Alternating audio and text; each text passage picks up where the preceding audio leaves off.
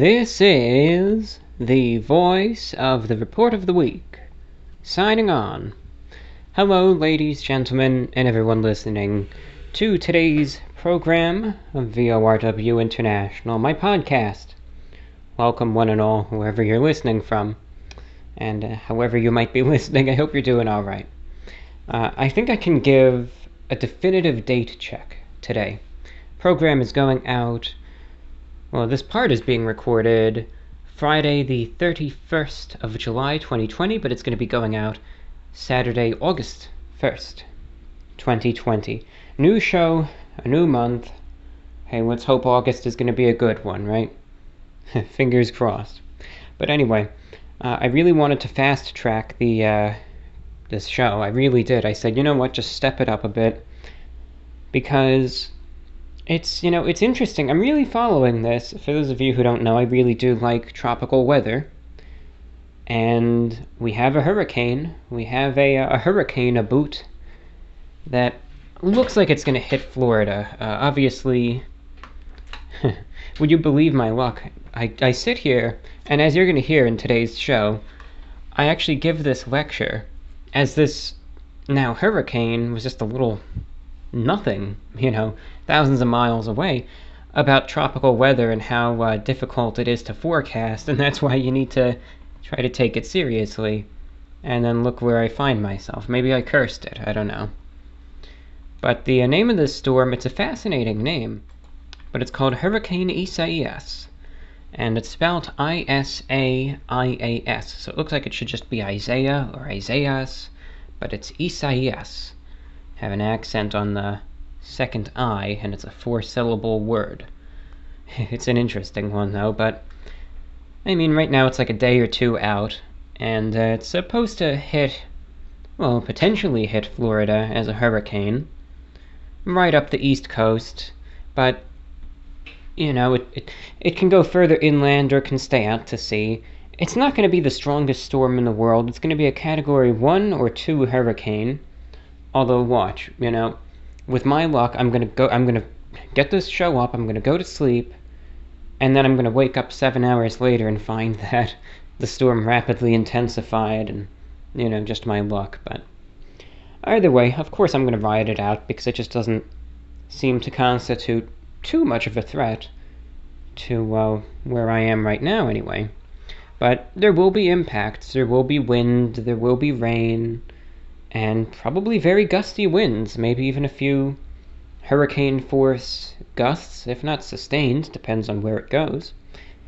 But as a result, I mean, I feel like I'm decently equipped for it, but the thing is, if I lose power, if I lose internet, etc., because sometimes that grid can be very fragile, then this show is going to be dead in the water. So that's why I said I just want to step it up a bit, so in case this storm, let's say, again, disables electricity and internet and utilities for a while, and I don't know how long it would be, it just depends. I want to make sure this show is done and up and all ready to go for you guys. That's exactly what we're doing. Today's broadcast is probably going to be around 3 hours in length. It's going to focus on a number of topics. I did want to cut in, though, of course, and just give that update about Hurricane Isaias right now, as I am recording this, just to keep you posted. Maximum sustained wind is 80 miles per hour, movement northwest at 15 miles per hour. The center of this is located over the Bahamas, and now it's kind of heading northwest to Florida, but over the next few days, it can really go a few ways. It could possibly weaken a bit, wind shear, etc., you never know, but who's to say? In the next few days, again, we'll probably, there's so much variability with the storm, and we'll talk about it a little later, but it could, again, ride straight up the center of Florida, it can go up the coast, it could stay out to sea, but either way, there will be impacts. Maybe not severe, I might not even lose power, but I'm just prepared, just in case. So I'm getting all my metaphorical ducks in a row. But for anyone there in Florida, hope you're doing okay. Again, this doesn't look like it's going to be the storm of all storms or anything, but you know, take it seriously, be safe, be ready, and if it doesn't end up being all that much, just take it as a wake-up call. We are in hurricane season. After Florida, it will probably weaken to a tropical storm, go up the East Coast. What happens, happens. So, anyone in the Carolinas, but especially further north, along the coast of Virginia, and then even into the mid-Atlantic, Delaware, Maryland, and then further north into New Jersey, New York, Connecticut, Rhode Island, Massachusetts. This thing, at least according to the latest forecast from the National Hurricane Center, will go up and hit you guys as a tropical storm. So, I know down here the hurricanes and all that happen a lot more frequently, but I know, I know having lived up there for most of my life, even a tropical storm can cause some issues. So, please keep your eyes on this one. Isaias, it's a very, very active season. There will be more storms to follow, many more, I'm sure. So be ready and keep your eyes on the tropics. Okay, other than that, in today's broadcast, we will be discussing aliens. Here we are. We're going to talk a little bit about extraterrestrials, just at the very beginning for a couple minutes because of the New York Times report. It was a requested topic, and I thought I'm going to risk it. And then I give a timely and kind of ironic discussion about tropical weather and how uncertain it is. And then look what happens, right? Then after that, I discuss the results of the big special broadcasts that I did earlier in the month. And then after that, we take a look at your questions. We open up the mailbag, lots and lots of good comments, questions, pieces of feedback. Alright, that said, if you have any thoughts on the program or comments, questions, etc., you can reach me at vorwinfo@gmail.com, and I'll try to respond to them in the next program. Likewise, as you can see on YouTube, I feature fan art in every broadcast. If you are feeling artistically inclined and you'd like to make a piece of fan art, by all means, go for it. You can submit it, again, via email to vorwinfo@gmail.com. You can just make the piece, whatever you want it to be, and then you can just send me the piece as an attachment to your email, or if you would prefer not to do that, you can upload it to any third-party image hosting site of your choice and just send the link to me, and then I'll do all the legwork. I'll get it all set up, I'll get it put in the show, and then I will credit you. You put the time and effort into making this, and giving you the credit for it is the very least I can do. Certainly I can credit you by name, but also if you have a social media you want to promote, a website you want to get out there so listeners, viewers can find more of your work, just let me know what you want credited. In today's broadcast, we have 4 pieces of fan art to feature. The first piece is from Jani in Indonesia, and she could also be found at Jaxxta on Instagram. That's Jaxxta. Again, that's Jaxxta on Instagram.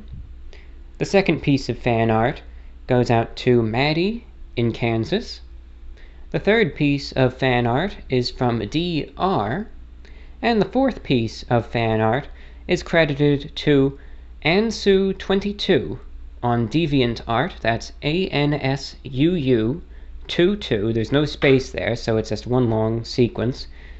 Ansu22 on DeviantArt.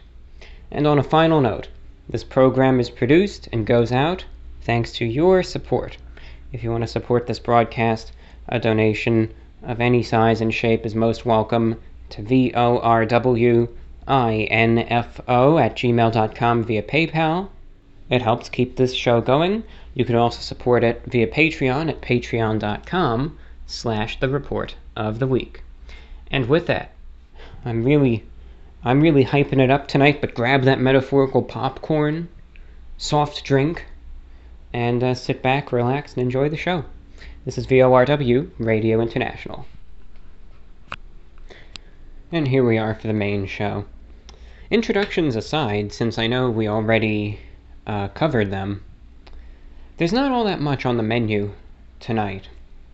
Some shows I think I have more on my, I guess we'll just go with the food analogies, more on my plate than others. Sometimes I have a lot to talk about, sometimes I don't. And one thing that I've learned over the years is, if you do not have to, don't sit there and try to make the show longer than it needs to be if you're just going to waste time and talk in circles and all of that. And some people say, well, that's what you do to begin with in every single show, but say what you want. That's just not what I feel like I'm doing. Maybe I do it inadvertently, but that's not the objective. I remember, though, I think it was early 2017, or maybe it was late 2016, one or the other. I would sometimes, because I felt like I had this precedent that I needed to continue to meet, to have the shows a certain length, make them over 3 hours, etc. And as a result, if I didn't have much to talk about, I would sit there for 30 minutes and try to talk about anything before I felt it acceptable to move on to the listener letters or something. And some people noticed it, and they thought, you're just talking in circles, you're wasting time.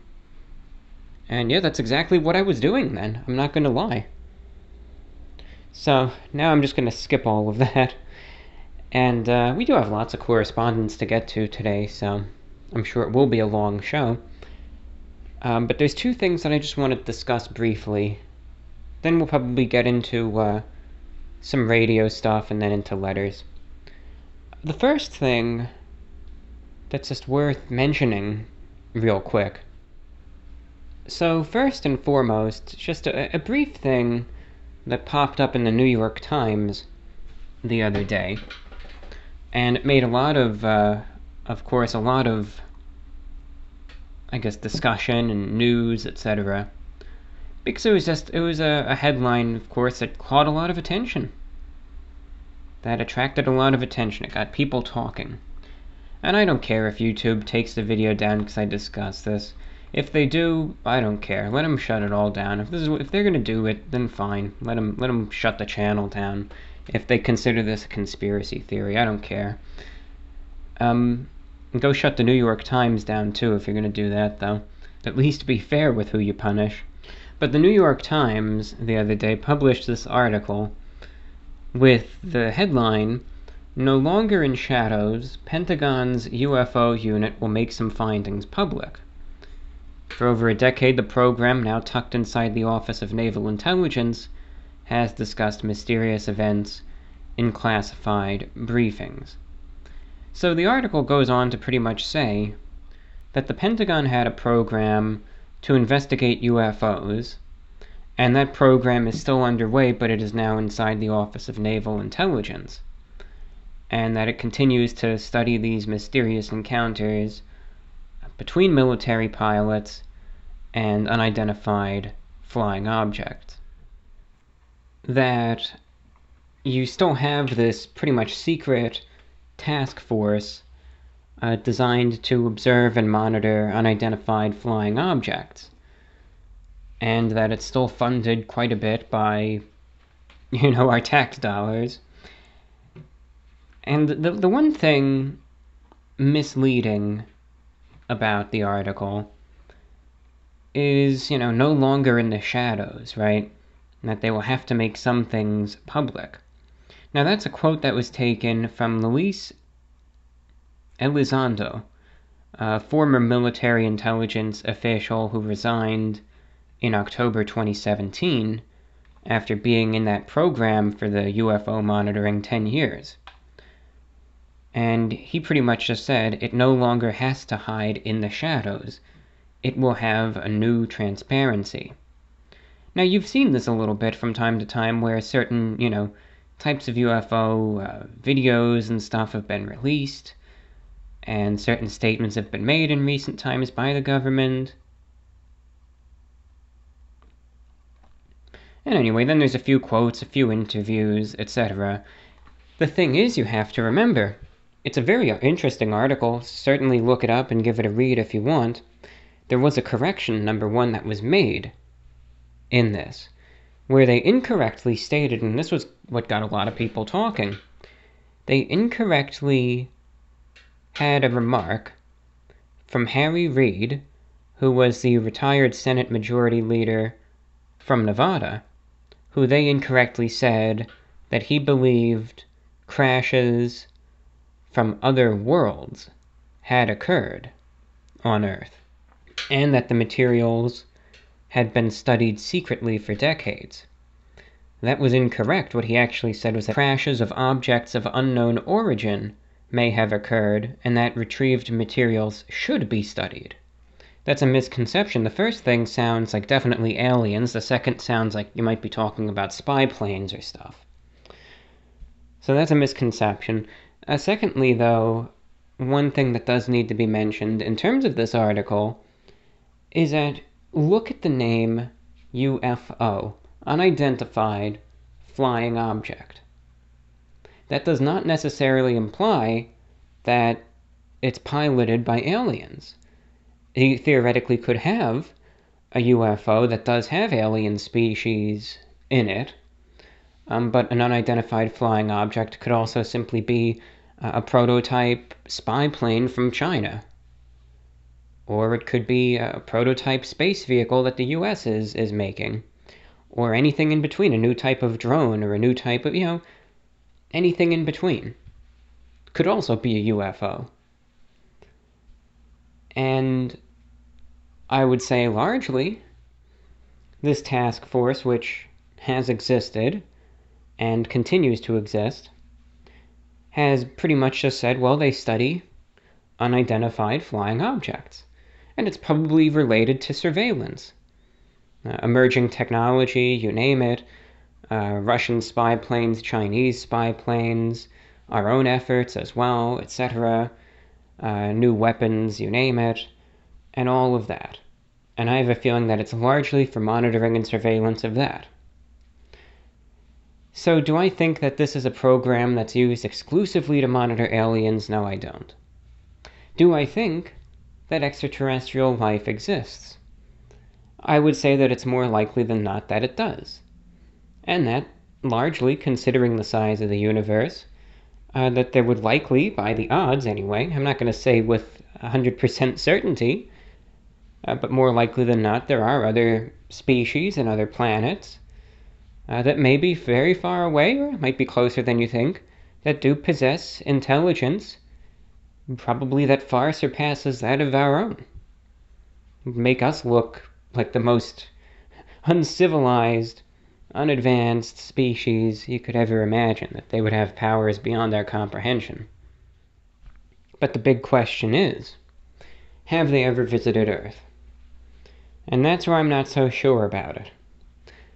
And, you know, I've kind of been revisiting a lot of this stuff also with the Area 51 stuff, some of the various individuals like Bob Lazar. And I don't know, you know, some of the things that he said, it's interesting. It certainly is, but I don't know. I don't know.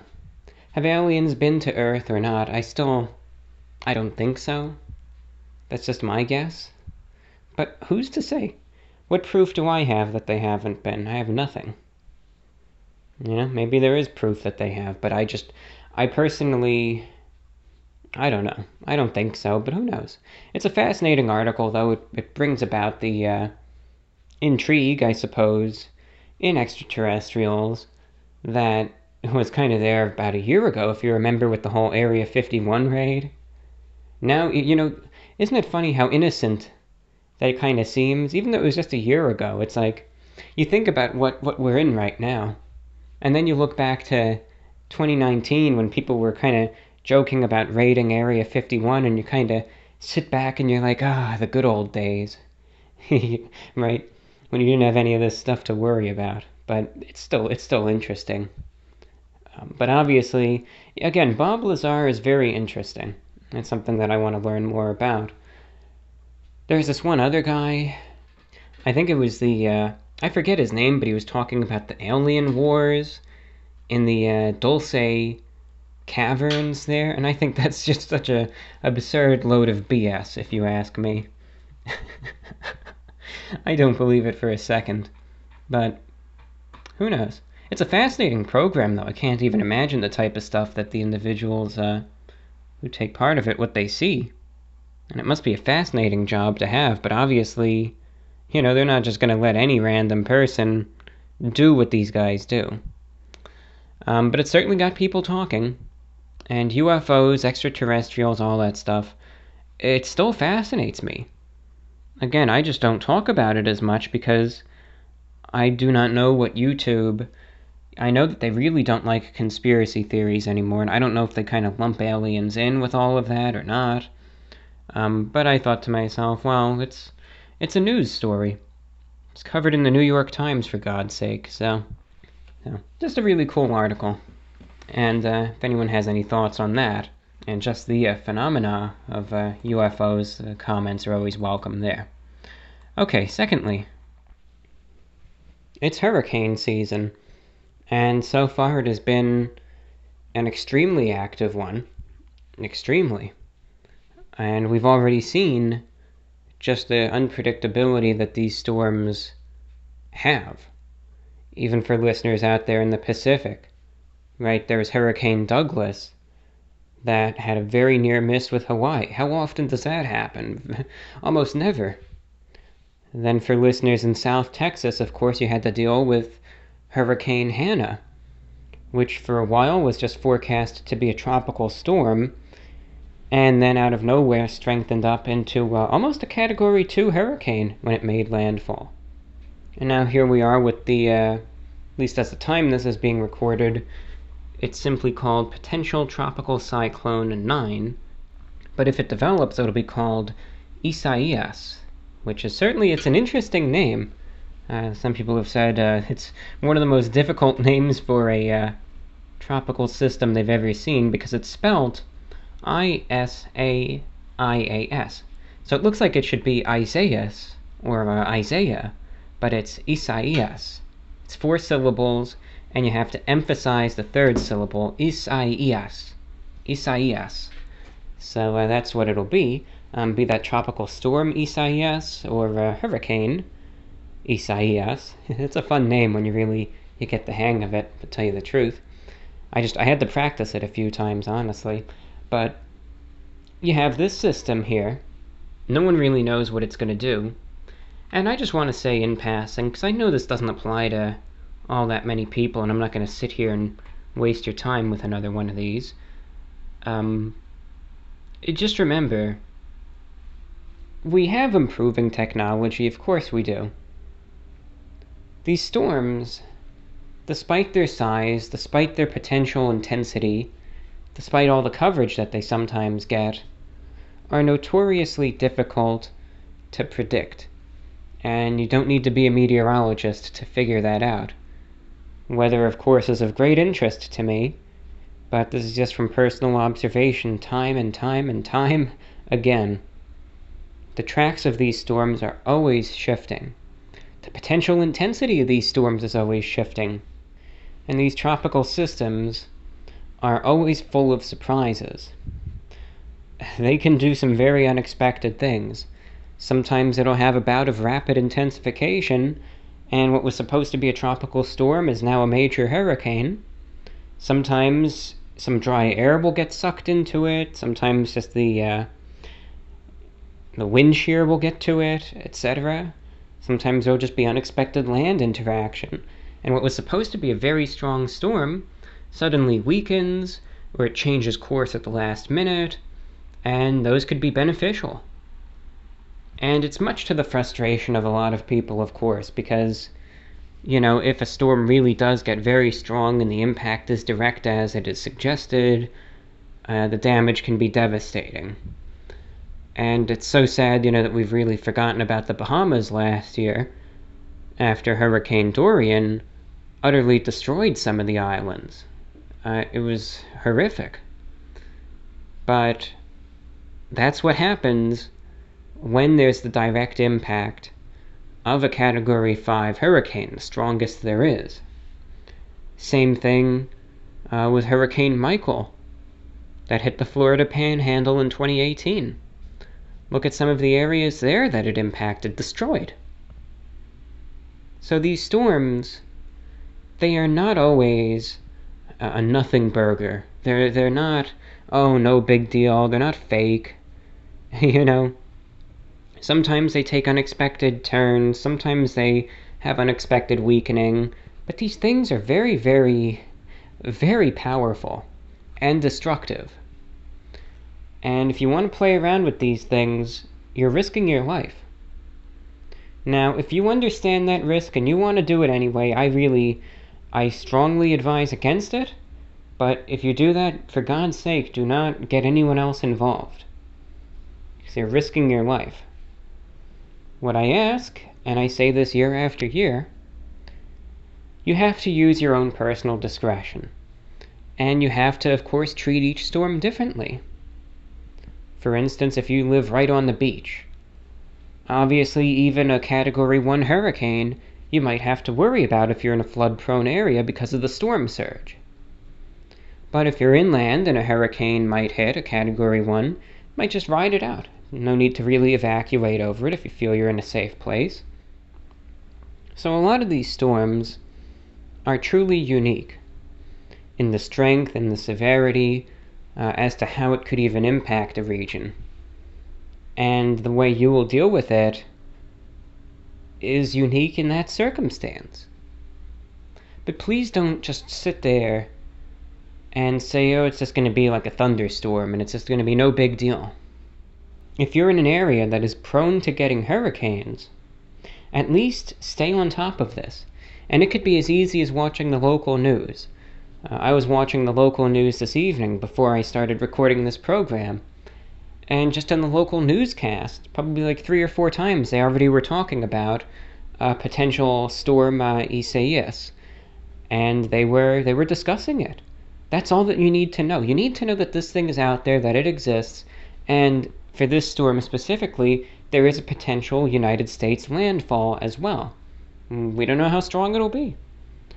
More likely than not, the storm isn't going to be a big deal, but watch as, you know, the conditions will be favorable, and then I'll be biting my tongue in a day. But right now, it looks like it'll probably just be a tropical storm and not a big deal, but this needs to be a wake-up call. At the very least, hopefully it won't strengthen into a hurricane. And God forbid a major hurricane. Right now that doesn't look like it's going to happen, but even if we miss this one, the end of hurricane season is a long ways away, and we've already had so many storms, we're already to the letter I in the alphabet here. We've had so many storms already, it's crazy. And it just looks like it's going to be a really, really active year in terms of hurricanes and tropical weather and all of that. So just use common sense. Monitor the weather. Check the news. Check the local media. One resource that I recommend using that's a little more detailed, but I think really helps, is tropicaltidbits.com. I've recommended them before, and I'll recommend them again because they are an exemplary resource. They're fantastic. Tropical Tidbits just does a fantastic job. So I really recommend them. They've got really all the information you need to know. All the potential tracks, all the potential storms. Also go to the source. Just check in on the National Hurricane Center every now and then. They have really easy to read, easy to understand graphics. Just make sure you stay on top of this. If there's any major storms that are going to hit the United States or Mexico or really any of Central America even, I will certainly discuss it in this broadcast. I'll certainly, if it's something that seems cataclysmic, don't just exclusively tune into this show for that, but if it's something very serious, of course I'll bring it up. But otherwise, just remember, be ready as well if you are going to be impacted by one of these storms. Just be ready. And prepare to lose infrastructure, prepare to lose power, water, internet, cell signal, everything. Be ready for that for a couple days. There's plenty of good guides out there as to how to prepare adequately for it. Remember, just extra food, water, medical supplies, basic sanitation. And we're also in the middle of a pandemic, so don't forget that. And also, of course, means for communication and receiving information, especially a portable radio. AM, FM especially. Shortwave is always recommended by yours truly. And just make sure you have all the appropriate materials to prepare for one of these storms as well. If this potential tropical system, again, soon to be Isaias, doesn't materialize into anything, then please take this as a wake-up call. Because we don't know what we're in for this year. We never know. And these storms, you know, we can have very detailed models. We can have forecast tracks that look really good. Right, that you can make it aesthetically pleasing, you can make it look real pretty, but these tracks change from one day to the next, to the next, to the next. 2 days ago, there were models that were out there saying that Isaias would be a Category 4 hurricane. And then yesterday they said it was going to be a Category 2 hurricane and hit Florida. And now today they're saying that it's going to be just a tropical storm and hit Florida. And now there's models out there saying that it's going to be a weak tropical storm and hit the Dominican Republic and get torn to pieces by the mountains there and be absolutely nothing. And then there's a model that comes out and says, no, it's going to be a major hurricane. What do you believe? It changes every single day. So please be ready. And be ready now. Because if there does come a time where that major hurricane will be headed to your doorstep, that's when everyone else is going to be going to the stores to try to get everything. These are difficult times financially, but every bit helps. Be safe, be ready, and be informed, because this hurricane season is already proving to be a very wild one. You're listening to VORW, Radio International. Of course, any recommendations for radios, emergency radios, etc., I will help you out. I'll be happy to send them to you, any recommendations. So if you do want to get a radio for emergency purposes, be that for hurricanes or not, for anything, I'll certainly be able to help you out. So if you're interested in any advice or recommendations or radios to buy, I'll certainly help you out. You can reach me at VORWINFO@gmail.com. That's VORWINFO@gmail.com. And again, I will respond to every inquiry, so do not hesitate to reach out. Coming up next is a little segment where I discuss the findings and outcome of the special broadcast that I did to Europe the other day. Yeah, so this segment of the show, I just wanted to do as a little bit of an update, and I know right now it's kind of been a few days since I did this broadcast, but I just wanted to share how it went and just some of the findings. So in July, it was during the weekend of Saturday the 18th of July and Sunday the 19th of July, I did a special radio broadcast. And it was a one-off type of thing, but I just wanted to do it purely for fun. And it was fantastic. It went over really, really well. And I just want to talk about kind of why I did what I did and how it turned out. So, I think as most of you know at this point, I've always had... I've really liked radio. I've always liked that medium of communications, and yeah, it's just what I like. That's all that there is to it. And I think it's just a very valuable medium, a very important medium, and it's one that I think sometimes gets dismissed in 2020, but it's still very important and still used by so many people all over the world. And you have the different types of radio. You have AM radio, you have FM radio, and then you have shortwave radio, which, at least for many listeners in the Western world, is kind of more obscure or antiquated and isn't necessarily used as much. But compared to AM and FM radio, the real shining characteristic that shortwave radio has is that the signals can travel thousands and thousands of miles.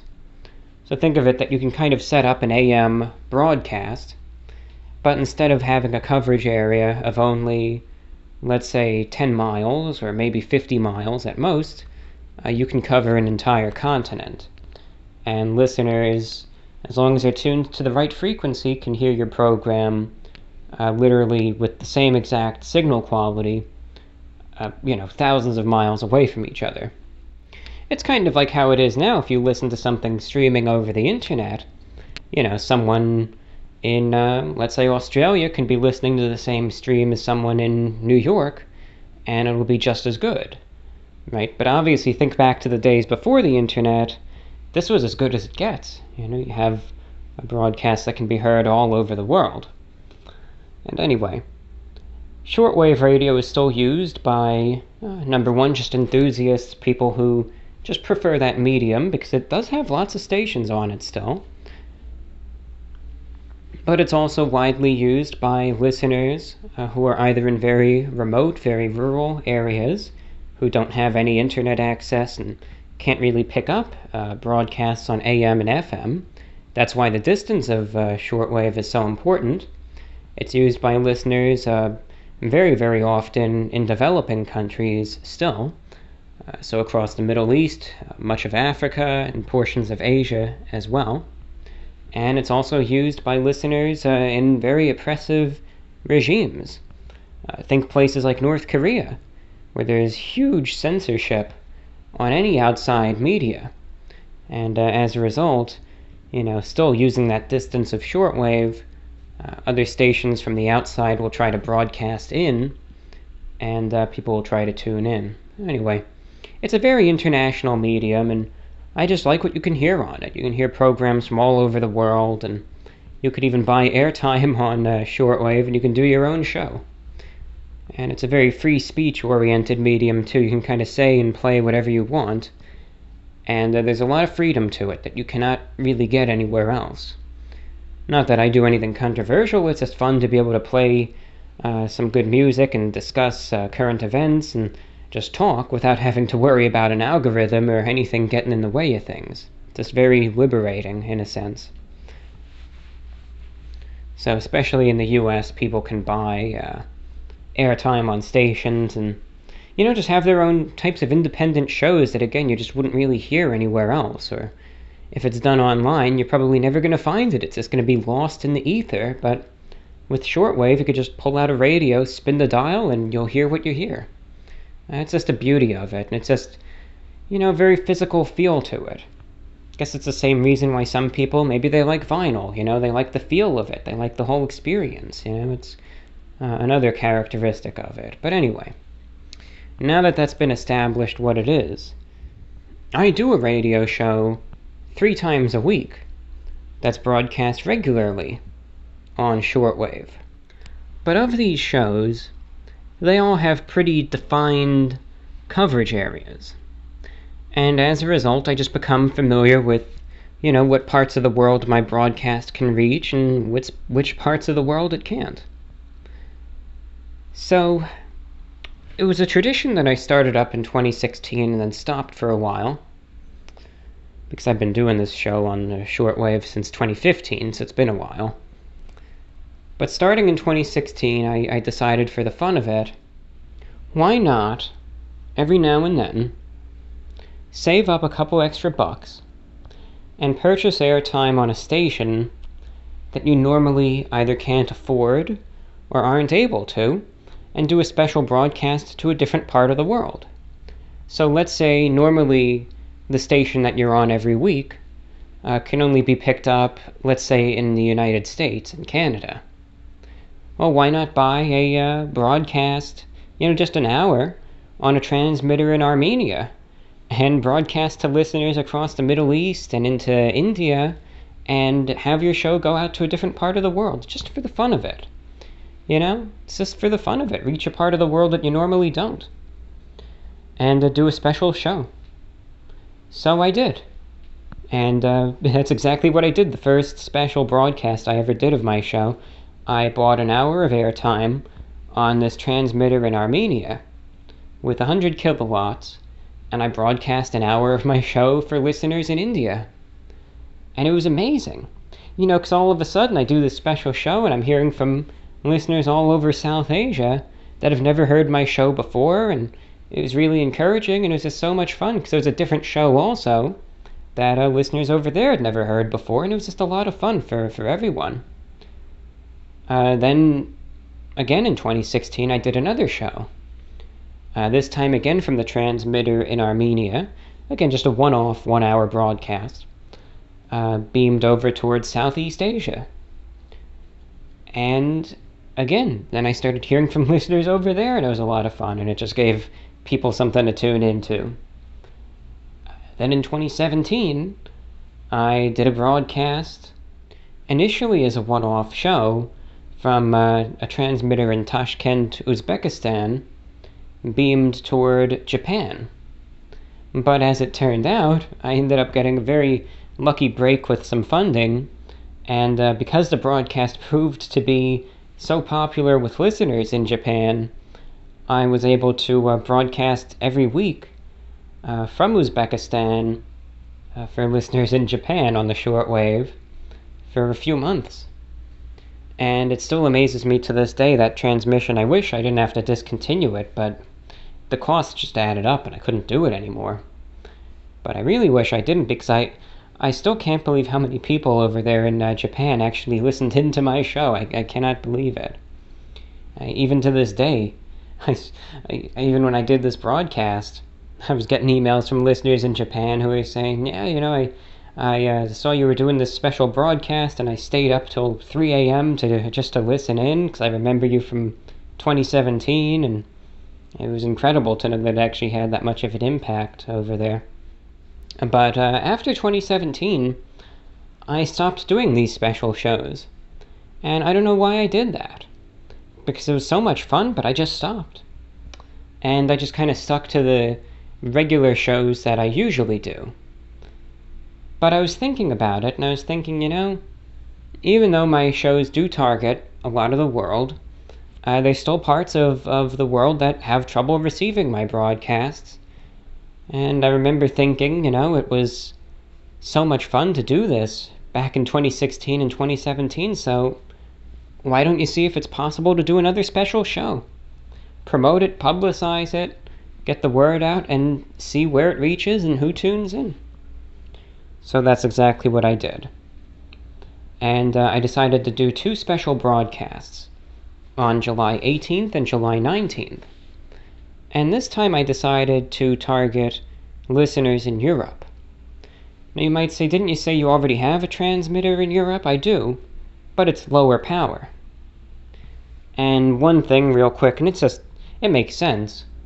When it comes down to radio, really, any type of medium of radio, AM, FM, shortwave, the stronger the transmitter is, the stronger the signal's going to be. You know? That makes sense. The more power you put into the transmitter, the coverage area is going to be bigger, the signal's going to be clearer, it's going to be louder, it's going to be more robust. And the broadcast that I have to Europe right now, every week, is transmitted from Germany with a transmitter power of 10,000 watts. That's 10 kilowatts. And while that's a good transmitter, it gets a decent signal out to parts of Western and Central Europe, but it can still deal with interference, and listeners in other parts of Europe can still have difficulty receiving it. So I decided, I know that there's a very powerful radio station that might, if I get lucky, sell me some airtime near Vienna, Austria, and I'm going to see if I can buy some airtime on the biggest transmitter that they've got and get my show out to listeners in Europe with a signal like I've never gotten out before, and see what happens, see who tunes in, and how the response is. So I was able to pull a few strings, get in touch with the folks over there in Vienna. And normally this station, they'll sell airtime on occasion to, you know, independent programmers, but most of the time they just broadcast the real big international broadcasters, like the BBC World Service, NHK Radio Japan. I think they broadcast the Voice of America for a time, and I think they broadcast Adventist World Radio to Africa, and other big names as well. But I was able to reach a deal, and sure enough, I was able to schedule a special broadcast of my show on 6070 kHz from Vienna, Austria to Europe. The first broadcast was on the 18th with 300,000 watts. So you can kind of see the difference between 10,000 watts and 300,000. That's a big power increase, of course. And then the second day, Sunday, I did a 2-hour show, again with the high power. So Saturday was the 1-hour show at a time that produced what looked like at the coverage map very, very strong signals for Europe, but also good reception across Africa, the Middle East, and then into Asia as well. Whereas the show on Sunday only looked like it was going to produce a good signal for listeners in Europe. So I tried to get the word out, and I hoped for the best, and thought, you know, what happens, happens, but I'm going to have fun either way. And the shows were a blend of discussion and music. I tried to play music requests. I tried to answer some listener questions and emails on the air, discuss a few things as well, and try to just have a blend of talk and music. I figure, well, what happens, happens. Let's see how this goes. The response was incredible, and it exceeded any expectations I set for the show by far, especially the Saturday broadcast. That was the one that really blew me away. The Sunday shows were great as well, and listeners all over Europe reported a clear signal. But like the maps predicted, with the Sunday show, reception wasn't possible elsewhere. But the Saturday show, my gosh. The signal was the strongest it had ever been in Europe by far. But after that, it was heard all across Africa, even down into Johannesburg, South Africa, completely clear. It blasted into the Middle East, across India, then the signal made it all the way into Malaysia, into Indonesia, into Australia, New Zealand, made it across all of Russia, made it into China and Japan, and the response was outstanding. And that Saturday broadcast ended up getting over, I think, close to 1,000 pieces of correspondence from listeners out there on the shortwave. So lots and lots of people picked up the show. And you had listeners all over Europe tuning in. You had listeners across all of Russia listening in. And then it was outstanding to see, even though it was nighttime over there in Asia, people were still scanning around, listening in. Reports came in all over India. You had listeners, a bunch in Indonesia that tuned in. There was a report that came in from someone in Beijing listening. Someone in the Philippines was scanning around, picked it up. You had someone in Nepal who was scanning around on their radio at night and picked up my show. And then you had a lot of listeners in Japan who, I guess, caught wind of this airing and saw that it might be possible for them to hear it again. And they remembered the show from 2017 and stayed up all night just to listen in. It was crazy. The response that came in from listeners all over. So it was absolutely phenomenal. The response was great. The reception was great. I would say it was probably the most successful broadcast I've ever done, to tell you the truth, ever. The coverage area was the biggest I've ever had, and the listenership was probably the largest I've ever had. And absolutely, it was so much fun to do. So going forward, one request that I had from a lot of listeners who tuned in. They said, I really enjoyed the show. It was, you know, something nice to tune to. It's different than what I usually pick up on you know, this radio band, and I've, you know, never heard your program before. I want to hear it again. I want to hear another broadcast from you. And my response to that is, I would be more than happy to do it if the resources allow. Now, I have the connection with the station in Austria, and they enjoyed the show. They're more than happy to cater to any requests going forward. And I'm certainly delighted to do another one. The only question really comes down to the monetary value of the airtime. If I'm able to finance additional broadcasts, I would be more than happy to do another special airing in the future. And by all means, I will make sure that I do it at the full power once again, at a good time and frequency that, just like that Saturday broadcast, will produce very good results for listeners not only in Europe, but also in Asia. And if the chance allows, I might even try to find a time and frequency that can even reach listeners in North America, Europe, and Asia. That might be possible if I kind of take a little bit of a gamble, but otherwise I'll certainly be more than happy to do another full power broadcast. No cutting corners there, but it comes at a cost, of course. I'll be very straightforward and quote the airtime rate. It's pricey, and that's why I can't do this often. Airtime for the 300 kilowatt transmitter for 1 hour is about $200. There's some extra fees, but that will always come out of my pocket. But the cost is again around $200 for the 1 hour. Certainly these are difficult times, and I'll try to scrape together what I can to do another show. But if any listeners do want to help out, a donation via PayPal to vorwinfo@gmail.com.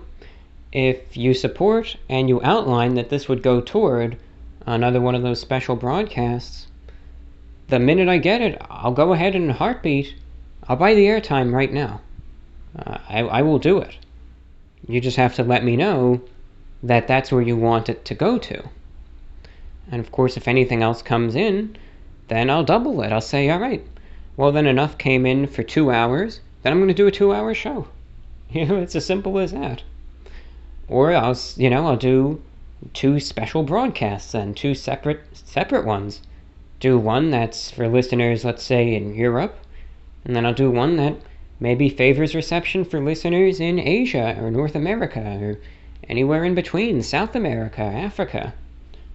But I'll certainly do my research into this and make sure I get the good frequencies and times.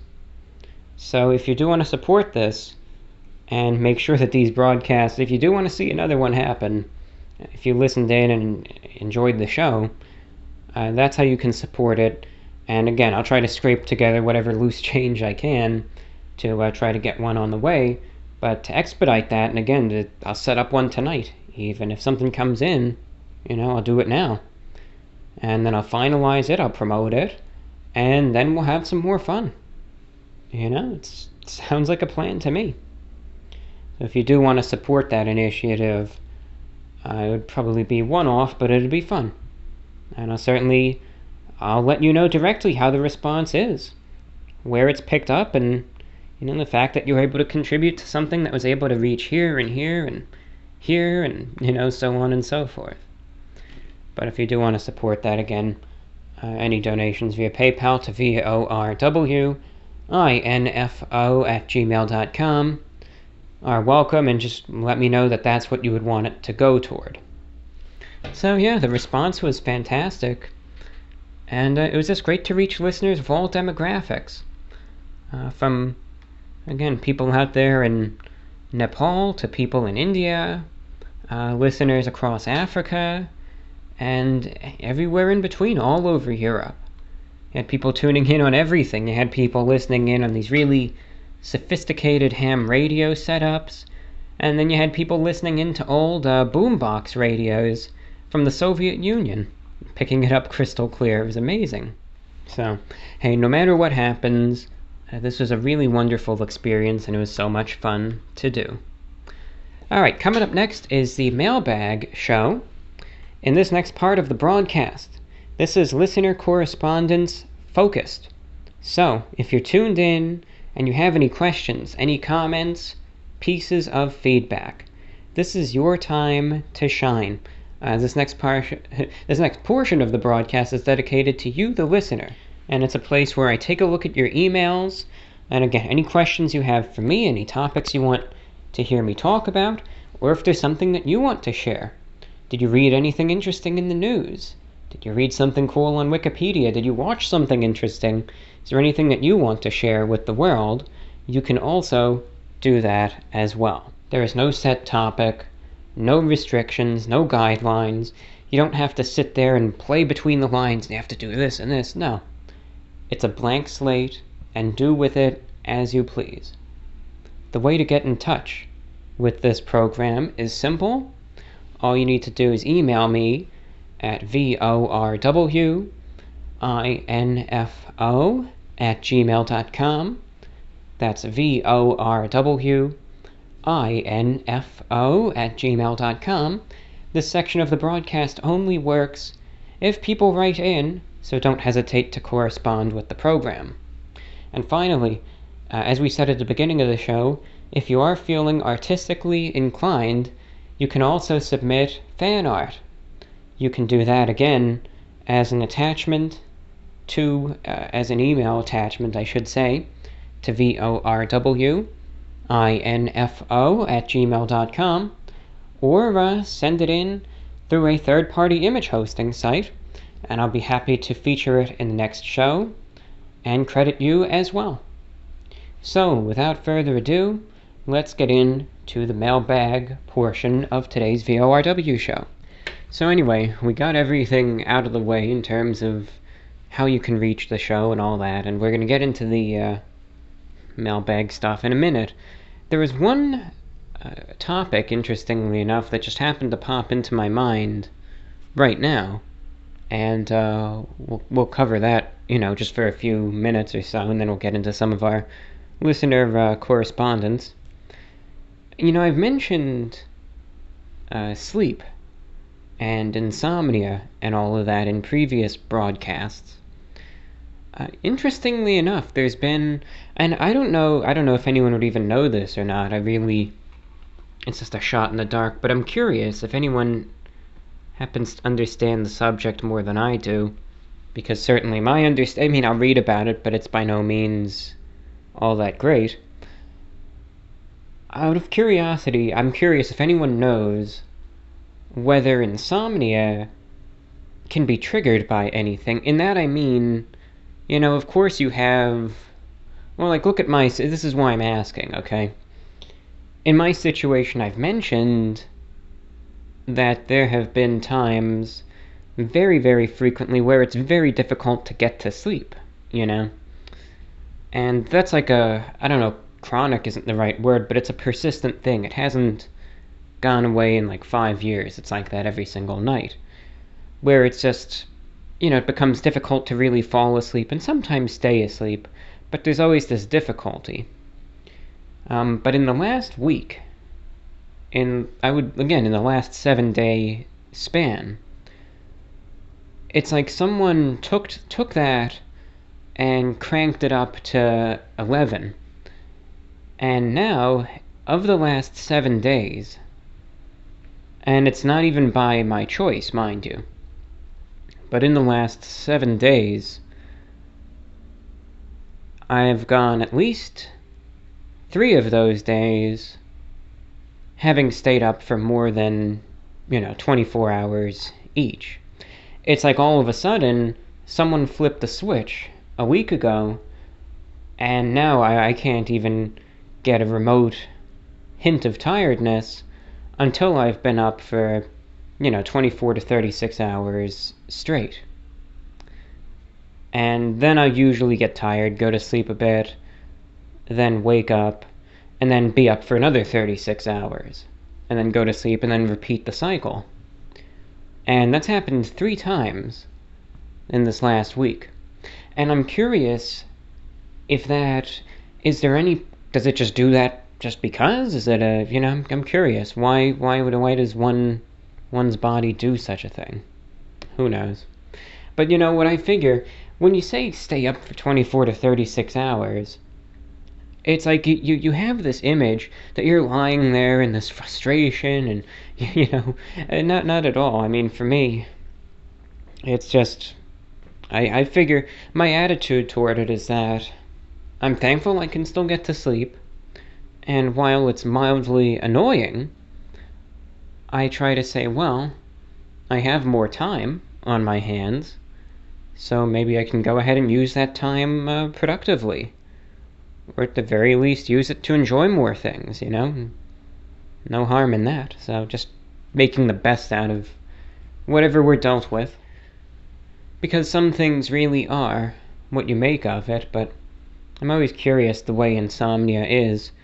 I imagine there's different reasons why it can do this or do that, but like something, such a sudden shift, which is not relative to any habit changes. So it's not like I really suddenly made a change and I started doing this and then all of a sudden, cause and effect, you have this happening as a result. It's just like out of the blue one day, now all of a sudden you don't get tired until you've been up for like this extraordinary amount of time. I'm just curious why, you know, I don't know, maybe it just does it because it does. That's that's all that we've got. But either way, I don't know, just a miscellaneous point to raise up, I suppose. Into some of the listener letters now. I said I wasn't going to dwell on that for more than a minute or two, and hopefully I stayed true to my word. I doubt it. I've probably, when I check the audio recording after the fact, I'll find out that I talked on this for like 30 minutes or something, but anyway. I don't have the emails even marked down at this point, and I know that's unprofessional of me, but we're just going to kind of go from one page of correspondence to the next, and we're just going to sort through it and figure this out, so please bear with me. First email up comes in from John, says, writing in from my other email account, and thanks for reading my letter on the last VORW. I feel like your food reviews and other videos never fail to impress anyone at all. It's obvious that you're very intelligent. Once again, I have 3 questions for you. 1. I've listened to one of your VORWs in the past, and you previously shared your encounter, a strange experience at 4 in the morning. Do you have any other strange or scary encounters and experiences at nighttime or daytime?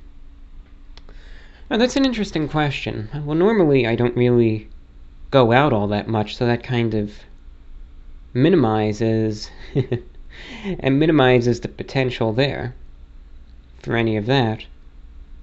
No, normally I just keep to myself at this point in terms of going out. I just stay in, and, oh, I know if I were to pick my brain, I would, you know, be able to come up with something, I'm sure, but no, nothing at the moment. Nothing really at the moment. Some interesting experiences with wildlife, but I think I'll cover that another day. But I'm sorry I don't have any sort of pressing things to discuss there, but following this up, you also ask, I cannot find the video, but I recall you explaining why you do not partake in night walks anymore, but I never got to the reason why, because my Wi-Fi cut off on me. Why is it that you do not do night walks anymore? No, I still do. I just don't record the show with night walks anymore. And that's just a matter of personal preference, but also it's just, a lot of the areas aren't, it just doesn't work all that well for it. I mean, if I were really, really determined, I suppose I could lug everything with me, but, you know, now that I use this older microphone again, this would actually work out better if I ever wanted to, but again, it just comes down to if you want to or not. But before, for at least like the last year and a half, when I just have used the professional setup, it was impossible to do it with that. You literally can't. Or if I did, it would be a very comical thing to see. I would have to bring a little trolley with me and a power supply and a computer and the microphone and then everything, and it would just be, I would have to wheel this little trolley around behind me, I guess, and that'd be stupid. That wouldn't work. All the equipment, I couldn't just carry it, and I would need, again, a power supply, and that just wasn't, and that was never going to happen. So, that's why. Otherwise, in the past, especially, I would say from like parts of 2016, again, for a few years, night walks also weren't possible, simply because the area that I was in wasn't really good for night walks. Now I'm able to do them again, but it's just, I personally prefer not to really bring the recording process out into that environment. I don't know, I just like to record the shows in a certain place right now, and that's it. I don't know, it just helps with the mentality, you know? I don't know how you would really go about saying it without sounding, I guess, demeaning toward the show, but it's like, you know, I remember hearing a phrase, something like, you know, you leave work at the office, you know, and you have to have that balance between personal versus work. You know, it's just a frame of mind, and I just like doing this show in a certain environment at this point in time. So that's another reason why. I don't know, it just doesn't feel right at this point to kind of bring the show into everything. That's not what I'm about. I'm just here to do this program, and that's all. So, hope you understand, but, no, that's why, especially for a while, there were just conditions that just didn't really work out. And 3, you write, since you do not like Steak and Shake anymore, where does it rank in your list of favorite fast food / restaurant list? Thank you and take good care of yourself, from John. Thank you, John, for your questions. You know, I can't really say definitive rank, but it would be at the bottom now. I kid you not. It would be at the bottom. It would be down there. I cannot really think of any sort of circumstance that would motivate me to go there again. And that's a statement, all right, but I believe in it. I stand by it. I just don't see it. Because since I had that one experience there, and I guess it was in May at this point, with that really just, that god-awful encounter, and just the terrible food, the terrible service, the terrible wait time, I have not gone there since. I have not gone to any Steak and Shake. And to tell you the truth, I do not even feel motivated in the least to ever go there again. I don't.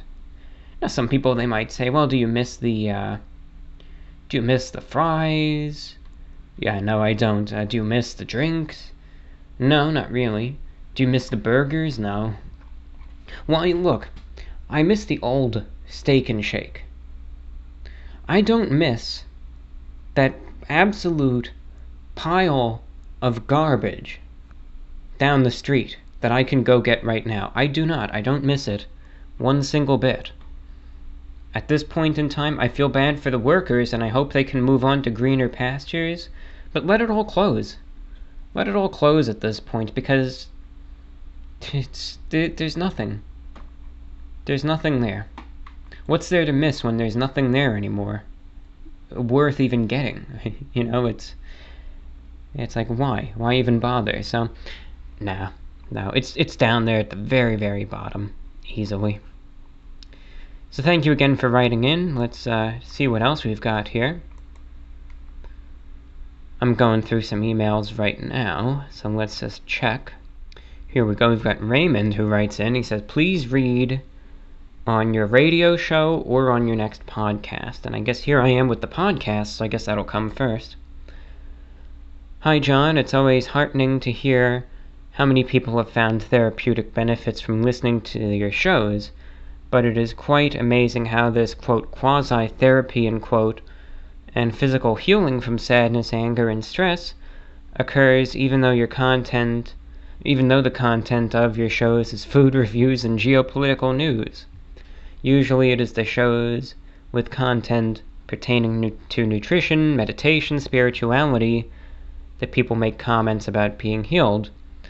Some people say you help them get to sleep, others say you are a healing balm in this crazy world, and some even say that you have changed their lives. So I meditated on this a bit, and I boiled it down to this. Empathy. I think that you are giving people, I think what you are giving people is understanding and acceptance. I, for one, always suffered because I thought I was weird. For example, I drink water constantly to stay hydrated and have anxiety, and get migraines and take night walks, and I'm an Art Bell fan. I hate how society is so indifferent to each other. And then I listened to your shows where you openly talked about your agoraphobia and constant water drinking and your headaches and how you hate how fast food workers are treated badly and your interest in the paranormal, etc., and I felt less alone and felt like another human empathizes and goes through the same difficulties I do. And that's why you have so many fans and are so successful in this radio endeavor. You're always encouraging people to be themselves, stay true to who they are, and be kind to others, but also important to be kind to ourselves and give ourselves a break from time to time. Keep up the great work, and thank you for helping others find peace and alleviation from their pain, myself counted among those you've healed. Well, thank you, Raymond, for your very kind words there. That's very kind of you. It's nicer than anything I could ever say about this program of mine, but I think it's awesome that you're able to get something out of this show. You know, I don't do this show with the objective to try to help anyone. I just pick up the microphone and talk, and I'm just here to discuss. And of course, the best part is always, in my opinion, the correspondence section. And I'm always here. When I do this show, I pick up the microphone, and if someone wants to correspond with any questions or comments, or if they want any advice, I cannot guarantee I'll be able to help you one single bit with anything. I would not recommend anyone come to me for any sort of important advice, but I'll certainly be happy to give my perspective on one matter or another. But I'm just here to talk. Here to talk and here to correspond with the listening audience as well. But thank you, Raymond. Very kind of you to say what you said. Okay, Josh is checking in. He says, hope you're hanging in there, regular listener, and enjoy the content. Have you considered reviewing food from Blaze Pizza? They're a regional chain across the eastern U.S. and serve some of the best quality fast food pizza for the price, in my opinion. So that's from Josh. Thank you, Josh, for your suggestion. Well, let's look right now. Blaze Pizza. Where can I get Blaze Pizza? Because if I can,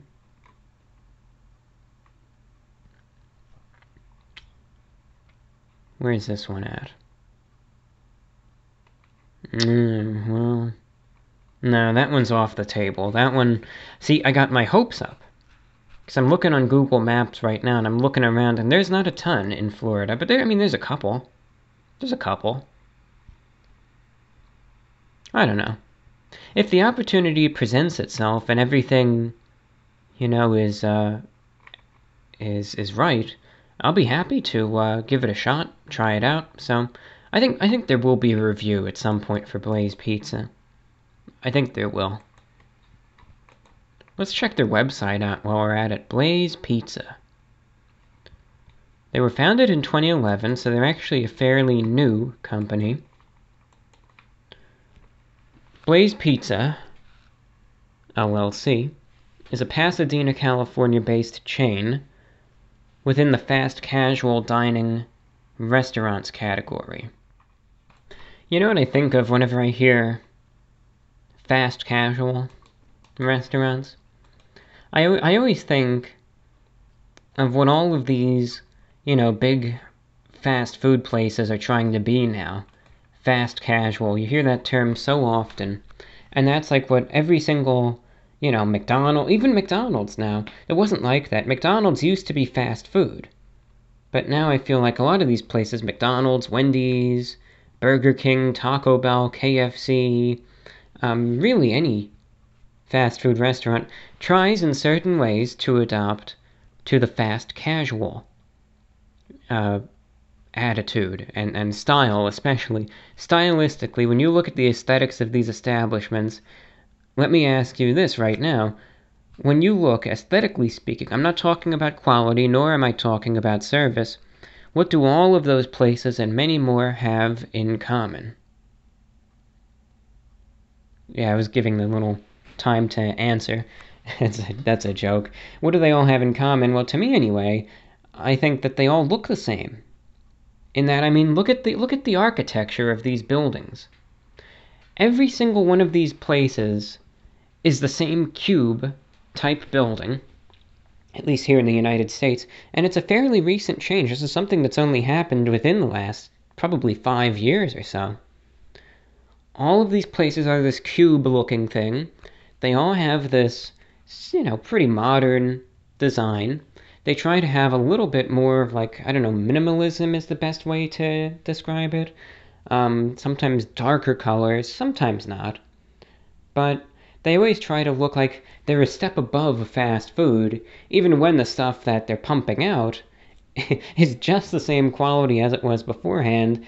All of them have changed the buildings, and they all try to make them look slightly, very, very slightly more modern and refined than their previous architectural designs. And now, as a result, you have all of these just cube-like, identical buildings. They all are the same, all of them. Usually have a big glass window, and it's just, it's funny when you really pay attention to it. All the same. All the same cube design. And that's a fairly recent thing. I remember, I think you could go back to 2016 when the architecture of all of these major fast food places kind of changed. Because I remember in 2016, simultaneously, in Virginia and North Carolina, you had the Taco Bells and the... I remember the McDonald's up there were all getting remodeled, all getting redesigned. Then in 2016, the one in Florida was as well. Then a little later, the one in New Jersey was, and now they all look identical. But that's what I think of when I think of fast casual. I think of these wannabe fast food places trying to persuade people that they are somehow better than what they really are. And that's the end result. But I'm jaded, and I'm letting that show right now. I got a little distracted. But looking at the website of Blaze Pizza, let me tell you, it's just when I saw on Wikipedia here, fast casual, it just kind of made me laugh. Oh boy. No, you know what? Let's not even... No, forget about any sort of bias. Ignore that. Just keep going. Because I just read, it said founded in 2011 by Elise and Rick Wetzel of Wetzel's Pretzels. Blaze Pizza was modeled after the Chipotle concept as a made-to-order approach to serving customers. You may say, why did you hesitate? That's kind of weird of you. Because Wetzel's Pretzels, I had them once and it was probably the worst pretzel I ever had in my life. And I'm pretty sure I don't want to incorrectly say this. But I believe I made, yep, November 7th, 2015. You can look it up. It's on the Report of the Week channel. And it's called Wetzel's Pretzels Rant, the worst pretzel of my life. And since it's my own content, I'll play the audio for you. Let's hear what I had to say about Wetzel's Pretzels. This is from 2015. Now, things might have changed in 5 years, but let's hear it. Let's hear what 2015 me had to say about Wetzel's Pretzels. All right, let's listen in. Wetzel's Pretzels. a pretzel place called Auntie Anne's, and they had good pretzels, you know? They had some good pretzels. Well, they eventually got knocked out. I don't know why. Maybe they lost the contract for this place. I have no idea, but Wetzel's Pretzels came in. They look just like Auntie Anne's. Same products. Same exact product. They got the pretzels. They got pretzel bites, pretzel dogs, everything that Auntie Anne's has. So I got them today. I'm sitting there. I'm eating it. And I will have to say one thing about Wetzel's Pretzels is that they, 100%, I will say this, 100% certainty, this has been the least satisfying soft pretzel I have ever consumed in my entire life. They put salt on it, it's covered in grease, and doesn't do any justice for it whatsoever. Wetzel's Pretzels, ladies and gentlemen. Yeah, I remember trying it, and I remember I was just so upset by it because, you know, a little bit of the backstory, like I was saying, there was, you know, there was Auntie Anne's pretzels, and it was just, Auntie Anne's pretzels, I was always a fan of. I always liked them. Some people now say that it's gotten worse. Maybe they have. And maybe Wetzel's Pretzels has gotten better. That's the thing. But I remember I tried it, and it was just like this oily, disgusting, flavorless, just blob of dough, and it was terrible. And I never had it again. It was that bad. And I titled the video so aptly, Wetzel's Pretzels Rant, the worst pretzel of my life. And, yeah, what the one comment here says, he wasn't even planning on reviewing this, but it was so bad he had to break out the camera and give it an impromptu. Yeah, pretty much, that's how it was. I wasn't planning on critiquing it at all. It was just that terrible. So that's why, because when I see that the people that created Blaze Pizza are responsible for that, I always kind of, I think, oh no. But no, I've heard lots of good things, and that's why I said forget about any sort of bias, ignore that. You know, pretzels and pizza, two different things. And I'm looking at the pictures of the pizza, and look, it looks good. Looks good. It looks like it's on another level compared to, let's say, Domino's or Pizza Hut or Papa John's. It is, of course, you know, takeout pizza, but it's still, it looks like it's on that next step, quality-wise. So, should I find myself, you know, in the environs of a Blaze Pizza, I will be more than happy to give it a try. I'm more than happy to. It looks good. Looks like it's quality, so thank you, Josh. Tony writes in, says, I was listening to one of your older VORWs from 2015 and came across an interesting story from your past and involving a haunted hotel, and you briefly described spending a few nights in the famous Stanley Hotel in Colorado, which the Stephen King novel The Shining was inspired by. Since the publication of the novel, Stanley Hotel has gained a reputation as being haunted, and several paranormal investigators have featured the hotel in their TV shows. Could you elaborate on your experience staying in the hotel? How was your room? What was the general atmosphere of the hotel like? Was the food tasty? Kind regards, from Tony. All right, thank you, Tony.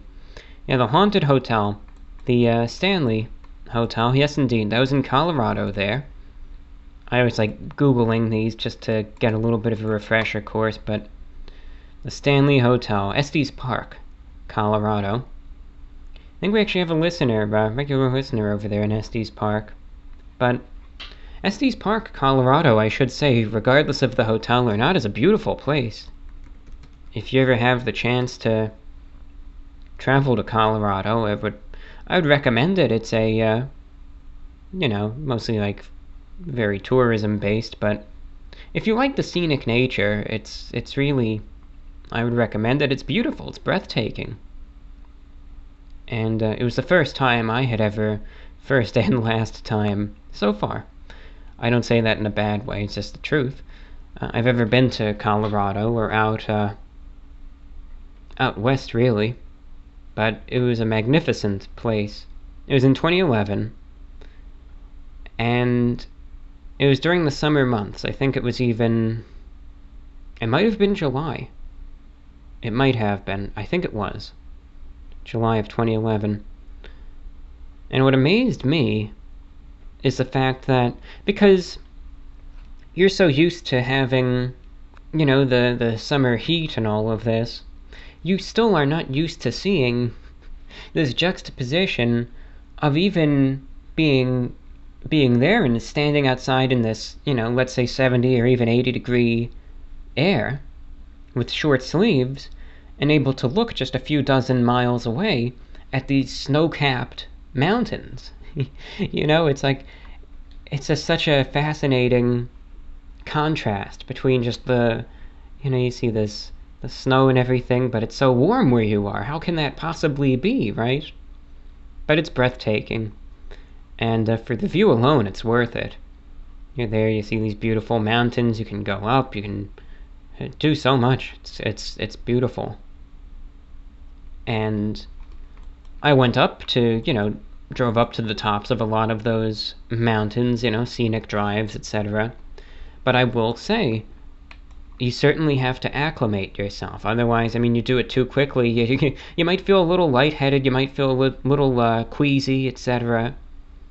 I was okay. I think maybe the first time I went up one of them I was a little iffy, but then the second time, then eventually, of course, went to Pikes Peak on a little train or whatever that is, and that was fine. That's a pretty high altitude place, but I wasn't feeling weird or anything. I remember there was one guy in the group who was obviously not feeling good from being at that altitude, and I don't even think he even was able to move around at all. He just felt that nauseous, and I felt bad, you know, but everyone reacts to altitude differently, and I'm thankful that I was able to experience that. But back on track to the Stanley Hotel in Colorado. Now, even that, it is in the mountains. You're not at ground level at all. You're several thousand feet up at least. Probably more, since it's in the mountains. But anyway, yeah, the Stanley Hotel. That's the famous hotel. Now, one thing that does need to be clarified. This is the hotel that the Stephen King novel, as you mentioned, was based around. This is the hotel that it was. This is not, and I say again, this is not the hotel that the Stanley Kubrick film, The Shining, was filmed in. Alright, so The Shining, the 1980 Kubrick film, I want to know where that even was. Yeah, the Kubrick film, I think, was just, you had the sets that were all made, and it was just on the sound stages over there. And I guess some exterior locations were filmed at various, you know, hotels, etc. But all the interior stuff was all just Hollywood sound stages.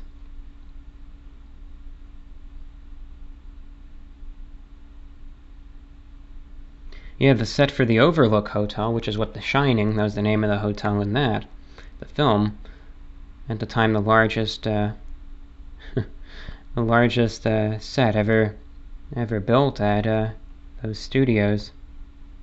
Wow. Yeah, but anyway, so the Stanley Hotel over there in Colorado is just, that's what, again, the original novel was based on. And then there was the 1997 TV miniseries, The Shining, that was filmed over there, at that hotel, but the famous Kubrick film wasn't. So this hotel, of course, as a result, has this reputation of being haunted. And exactly like what you've said, you have on occasion these ghost hunting television shows that'll go there, and, you know, they'll usually do all the song and dance and really play it up and have some sort of experience or another. And the hotel, by all means, they capitalize off of this big time. And I mean big time. You wouldn't believe how much they push it. Like, you know, sometimes I think it's more of a trope than it is in real life. But, you know, you see the place that's supposedly haunted, and the people that run the place don't really want it to be focused on because of that, and they're like, oh, don't talk about it, you know, we're just here to do a hotel, and we don't want you to focus on the ghosts or whatnot. This is, like, the polar opposite of it.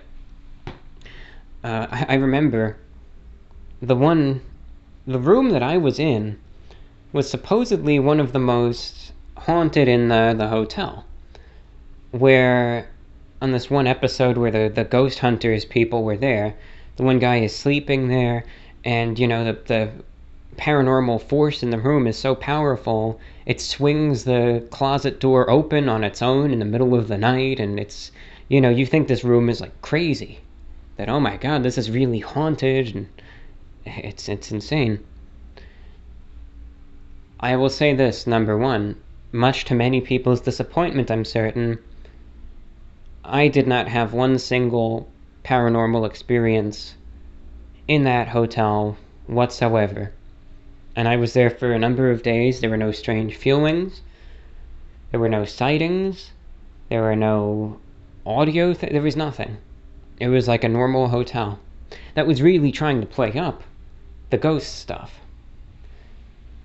Because this room that I was in was allegedly so haunted, they, if you would believe it, they had a ghost tour that would go by that exact room probably 5 times a day, every single day, and you would have this crowd of like 20 to 40 people right outside the room door with the staff member right there lecturing everyone about it and how, you know, some so-and-so captain or something lived there and haunts the room or what have you, and every single day. And that got annoying real fast. As a matter of fact, I remember when we were checking in, going to the room, there was one of those tours that happened to be there, and we just had to awkwardly kind of wend our way through the crowd and just, just trying to get in, and that happened on more than one occasion. And then another thing is that they had their own television channel at the hotel that all it ever did was play Stanley Kubrick's The Shining on a 24-hour loop. And I think that was the default channel that the TV would be set to when you would turn it on. And it wasn't even filmed at that hotel either, but it was kind of funny. They just played that over and over and over and over. And then they had more ghost tours, and so they were really playing it up, but I didn't have a single experience there. And to tell you the truth, I don't even think that hotel is even haunted, honestly. I don't know, there was nothing. So that's just what it's come down to. I know it's a hotel with a reputation, and it was a very pleasant hotel, but there just no experiences at all. So I would really, if anyone ever wants to go there, I would just say, do not go there with an expectation that you're going to see ghosts and you're going to see apparitions and this, that, and the other thing. Go there for a pleasant experience, for the beautiful scenic nature that's there, for the amenities and anything else in the area. Don't go there to try to see a ghost or something, because I would wager, sadly, you'll leave disappointed. The food, I don't even remember at all, so I would imagine that it was run-of-the-mill then, that it wasn't particularly good or bad, just kind of average, because it didn't leave an impression on me at all. Alright, we have lots more to discuss today, so let's just keep the listener letters coming in. Got that sip of water going. Let's see. We have an email coming in from Corey, who writes, Del Taco cheeseburger. I kid you not, it's delicious and would make for an interesting video. Well, thank you, Corey. As a matter of fact, I actually have had the cheeseburger from Del Taco before. So I know for a fact that I haven't done a review of it. So you're correct there, but I actually have tried it before. You know, Del Taco, they're a taco chain. I think they're more West Coast than East Coast, but there's a few, you know, here and there.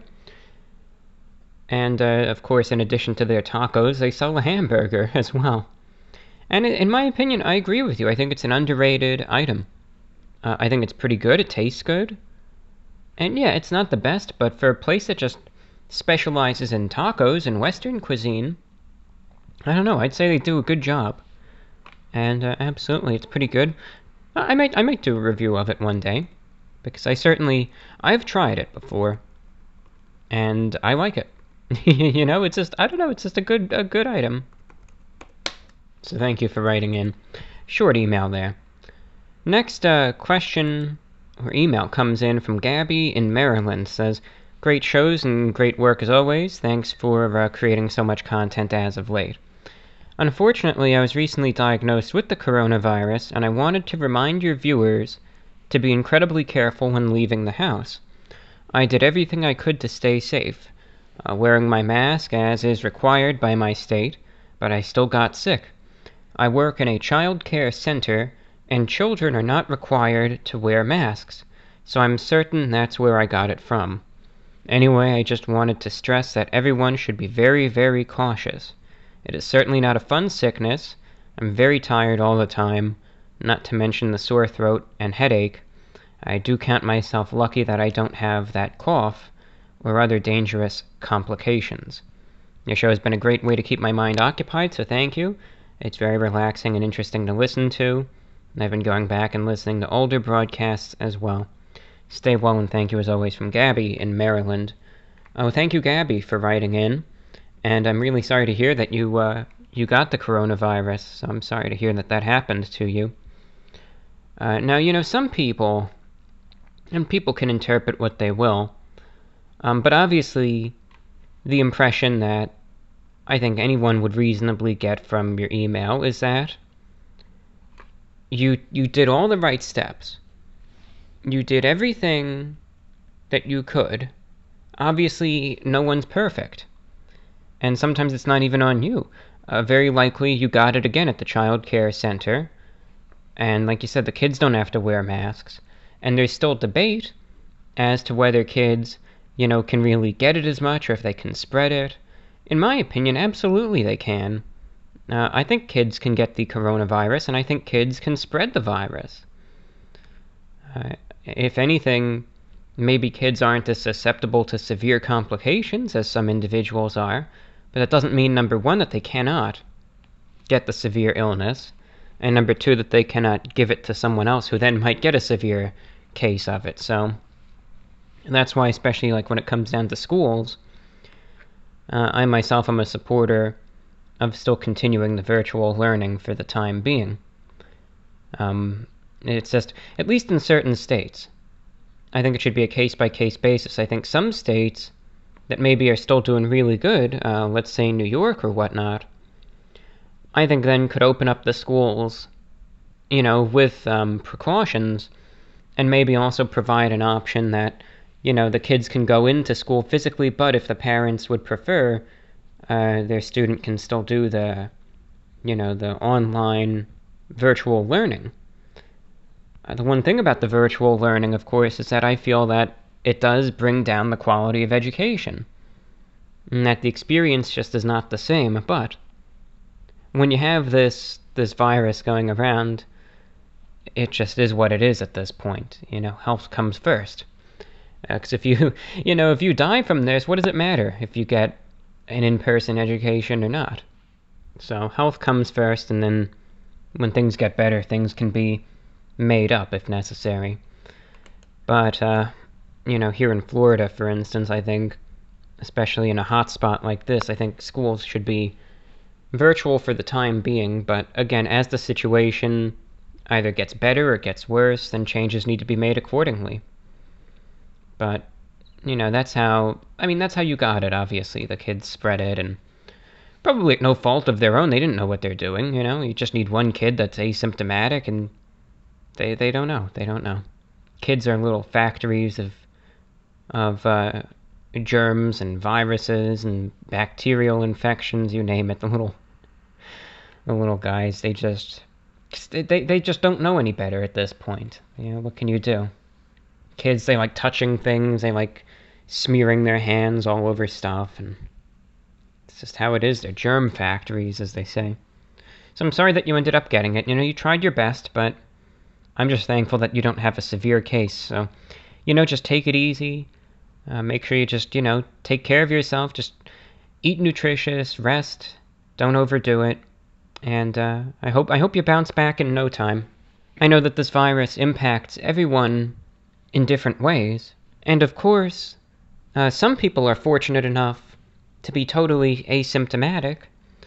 Others kind of just get a mild illness. Some get it very severe.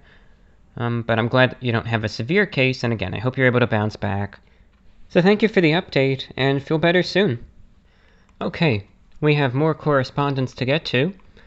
This email comes in, let's check, comes in from Noah, who writes, as energy drink becomes more popular and mainstream, it was written that way, I'm sorry, than ever before, and you started your YouTube channel because of them, do you have any interest in making the Energy Crisis series a more prominent part of your channel? If so, I think it would be a good thing to do when maybe the restaurants are running low on new releases. Anyway, that's all from me. I love the podcast, and I feel really lucky that you still have the resources to continue, even when the times are as rough as ever for podcasts like yours. Goodbye, and thank you. Thank you, Noah, for writing in. Energy drinks still are popular. They certainly are. And I'll still do the Energy Crisis reviews. I'm always happy right now. I'll break open the books, and let's look at the analytics. You know, unfortunately, when it comes down to making the YouTube videos as your job, the one thing, and I'm not afraid to admit it here, is that you do have to pay attention to what gets views and what doesn't. And some people, they'll see that and they'll say, oh, that ruins the channel. You got to pay attention to what might get those clicks and what doesn't, etc., etc. But that's why I have this channel. That's why I have this second channel, that I can make these shows, which, you know, in that very fast-paced world that the other channel kind of lives in, these would obviously not fare well there, so that's why I just do this one, because it'll still, you know, I'm doing what I want. So the one reason why I don't do as many Energy Crisis reviews is, unfortunately, because you have to kind of do this to keep the lights on, etc. A lot of energy drinks don't necessarily get a huge amount of attention compared to some of the fast food counterparts. Although I do enjoy doing the energy drink reviews every now and then, and I'm looking right now, the last energy drink review I did was on May 9th, Java Monster. And you know, that got 200,000 views. That's still good. It's still good. Yeah. That's fine. So, I mean, I think I could say pretty confidently that I think you'll have an energy drink review coming up soon. I just have to look around and see which ones are new, which ones I haven't tried in a while, and which ones are kind of, you know, that pique my interest. So, thank you for the suggestion. I'll certainly reintroduce some Energy Crisis reviews going forward. And that's not a problem at all. I'd be happy to. So, thank you, Noah, for checking in. Next, we have an email coming in from Sherry, who writes, I'm not sure what your name is, so I can't give a proper greeting. I've just started to listen to your podcast, and I'm enjoying your show tremendously. Very open to hearing the views of others without judgment. Have you ever thought of being a mediator or a peacemaker? You remind me of Jimmy Carter's style of tolerance and goodness. Also a suggestion, how about ending your show with a formal sign-off? Thank you again for some great content. So thank you for checking in. Good to hear from a new listener. Always fantastic to have new listeners on board. You know, the one thing, I'm always open to hearing different viewpoints and different perspectives. I mean, that's what I do, even when it comes down to my consumption of news. That's what I do. I've never been, and I know a lot of people do this, and you can do whatever you want. It's your life. It's your choice to consume information as you do. One thing that I just have never done, and I just don't like it, is to only surround myself with, like, news media from one single viewpoint. I'm not a big fan of that at all. I just like listening to stuff from all sides, and just going from there. You know, I'll see what folks have to say, try to analyze the situation from a kind of a rounded viewpoint, to try to see the different sides of things, and then go from there.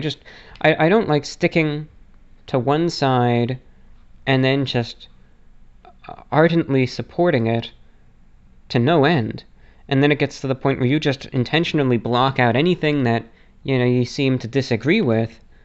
And a lot of people do that. Again, I get it. We're in a hyper-partisan era, but it's just not, it's not how I am. I mean, last night I was watching something that by many considerations would be considered very left-wing. And then this morning I was listening to a radio show that would be considered very right-wing. You know, doesn't mean I support one or the other. I listen in and I want to see what both sides have to say about different things. You know, perspective is the word for it. That's just what I'm interested in. There's no better way of getting it than seeing what people have to say. So, I thank you for your kind words. So, I just, you know, I worry that my anxieties would get in the way of things if I were to try to put myself in a position as that, and I just don't want to. You know, if I felt completely confident being able to do this, that, and the other thing, and keep an appropriate schedule and all of this. But, you know, I don't trust myself. And if you can't trust yourself, then I just don't think I would be necessarily cut out for that.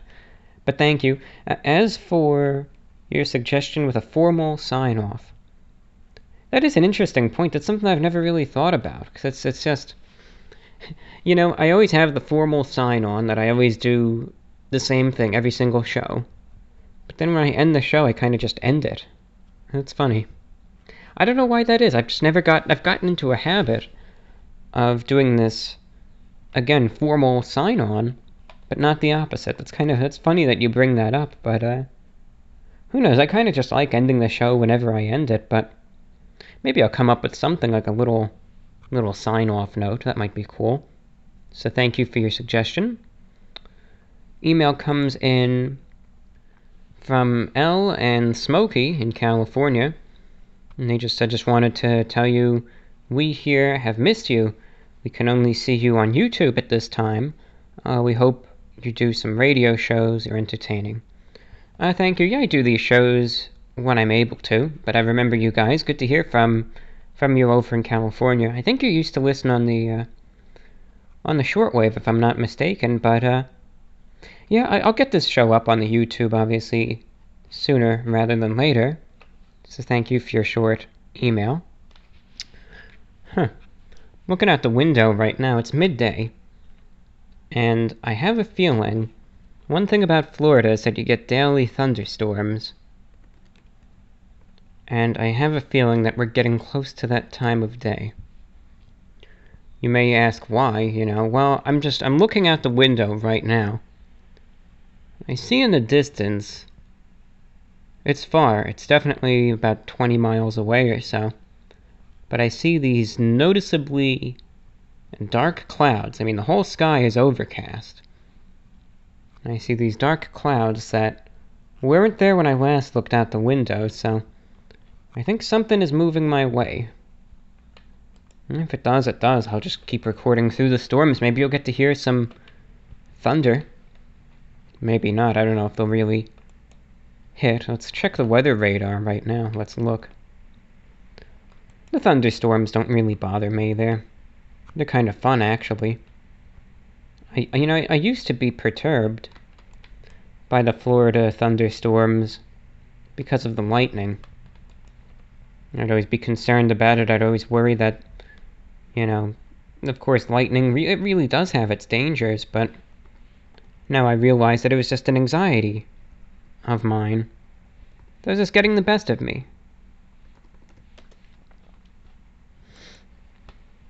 So now I've come to enjoy it. Okay, let's check. All right, here they are on the radar.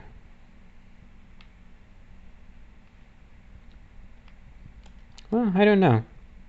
I could definitely see the thunderstorm that I see on the radar. I have visual contact with it. And certainly, yeah, I could see why the clouds are so dark. It is a, it's a strong one, you know? You get the little shades, at least here in the US, of color on the radar, and I see it's not even red, but it's got the little bit of the purple in there as well, which usually denotes very strong, at least very heavy rain, some wind, so... Yeah, that's a good sized thunderstorm, but I don't know if it's really heading my way or not, but certainly gotten a little closer. Well, yeah, if it hits, it hits. If it doesn't, it doesn't. I'll keep you guys posted anyway. It could just... It doesn't look like it's really going anywhere. It's just kind of meandering about. So, I don't know. We'll see. Yeah, we'll see. Anyway. Alright, on with the show. Have an email coming in from Abby, who writes, "Hello, it's been a long time since I've emailed you. Hope you remember me.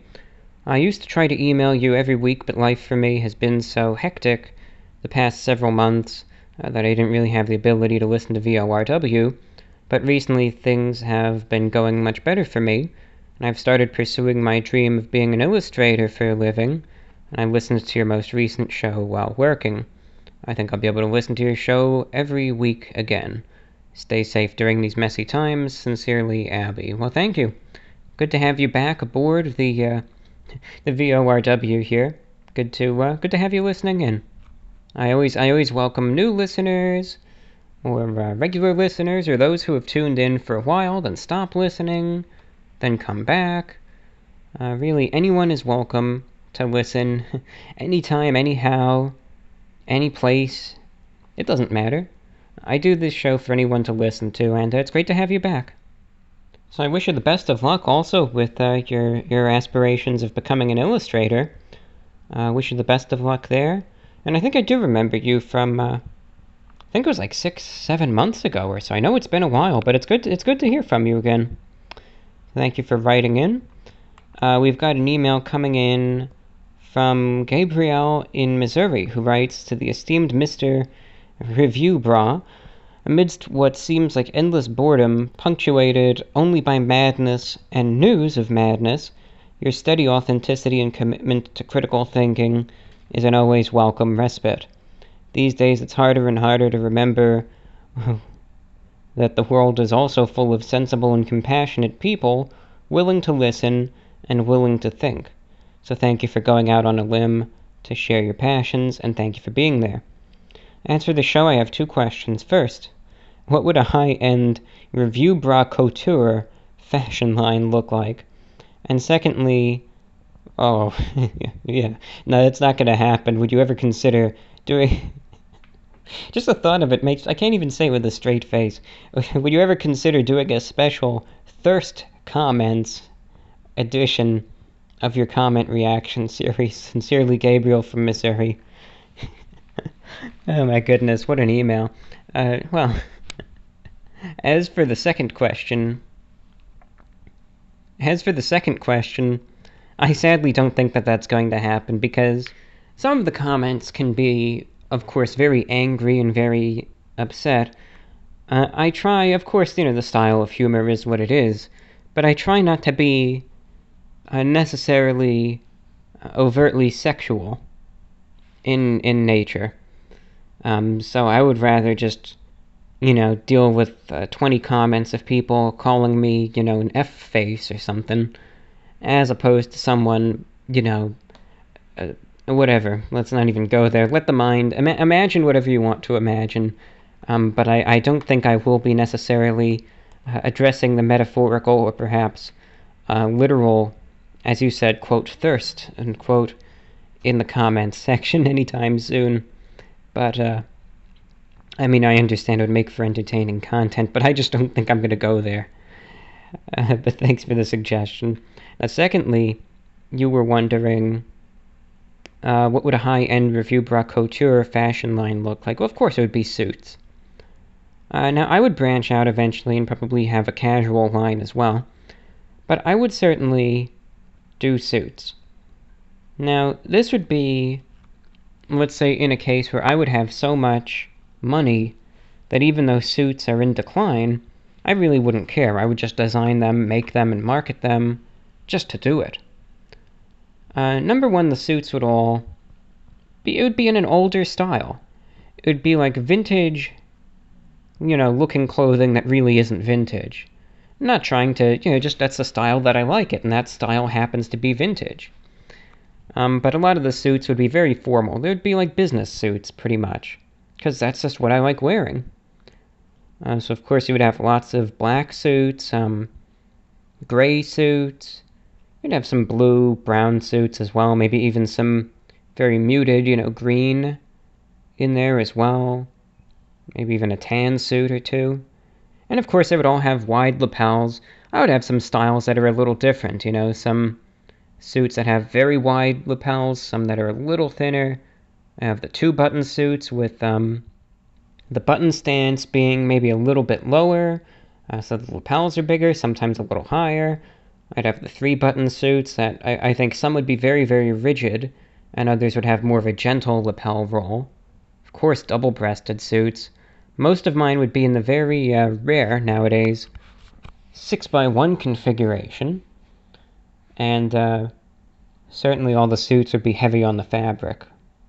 By that I mean they would not be tight. It would be like the antithesis of slim fit, because that's just what I wear. That's just what I like to wear. You know, slim fit is one of those things, it's just not for me. I don't know, I just prefer the looser clothing. It's much more comfortable, and I like the way that it looks too. And I don't know, I'm just not all about that. The slim fit suits, I just... Unfortunately, I think it just doesn't, it doesn't look, and this is my personal opinion, I don't really care, but it doesn't look very professional in some cases. You know, most of the pants of my suits would be pleated, though I would offer a few flat front styles as well for people who would want them, but they would be pleated, they would be wide leg, very drapey, and overall, you know, look up like... Let me just check, like, look up 1990s men's suit. Or suits, I guess, plural. And then go to Google Images. Like, that's the type of stuff I'm talking about right there. You know, that's it. Very drapey, heavy on the fabric, pleated pants, because that's the style that I like. So, of course, that's what I would reflect as a designer, because also... How many suits like that do you ever see released brand new anymore? You see barely anything. So I would change that up. Even if not a lot of people would ever be interested in them, that wouldn't be the objective. Again, we would be saying that a lot of these, you know, this would be in the case that I had so much money that it's just like, I could do whatever I want. I would just do this for fun.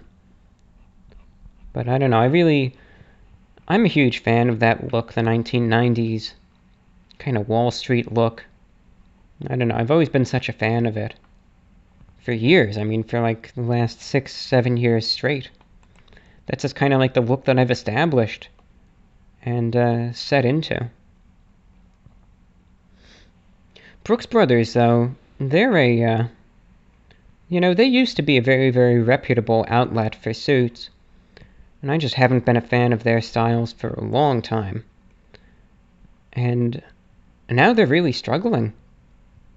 Brooks Brothers is not doing all that good. I think they filed for bankruptcy. They're closing their stores because fewer people are wearing suits, and now sales of suits are down huge because who's going to the office anymore? No one, because the virus. So why does anyone need to wear one anymore? And yeah, they're really... struggling, but even they were beforehand. Part of me thinks because the quality of their suits has been going down, and a lot of the styles are just garbage.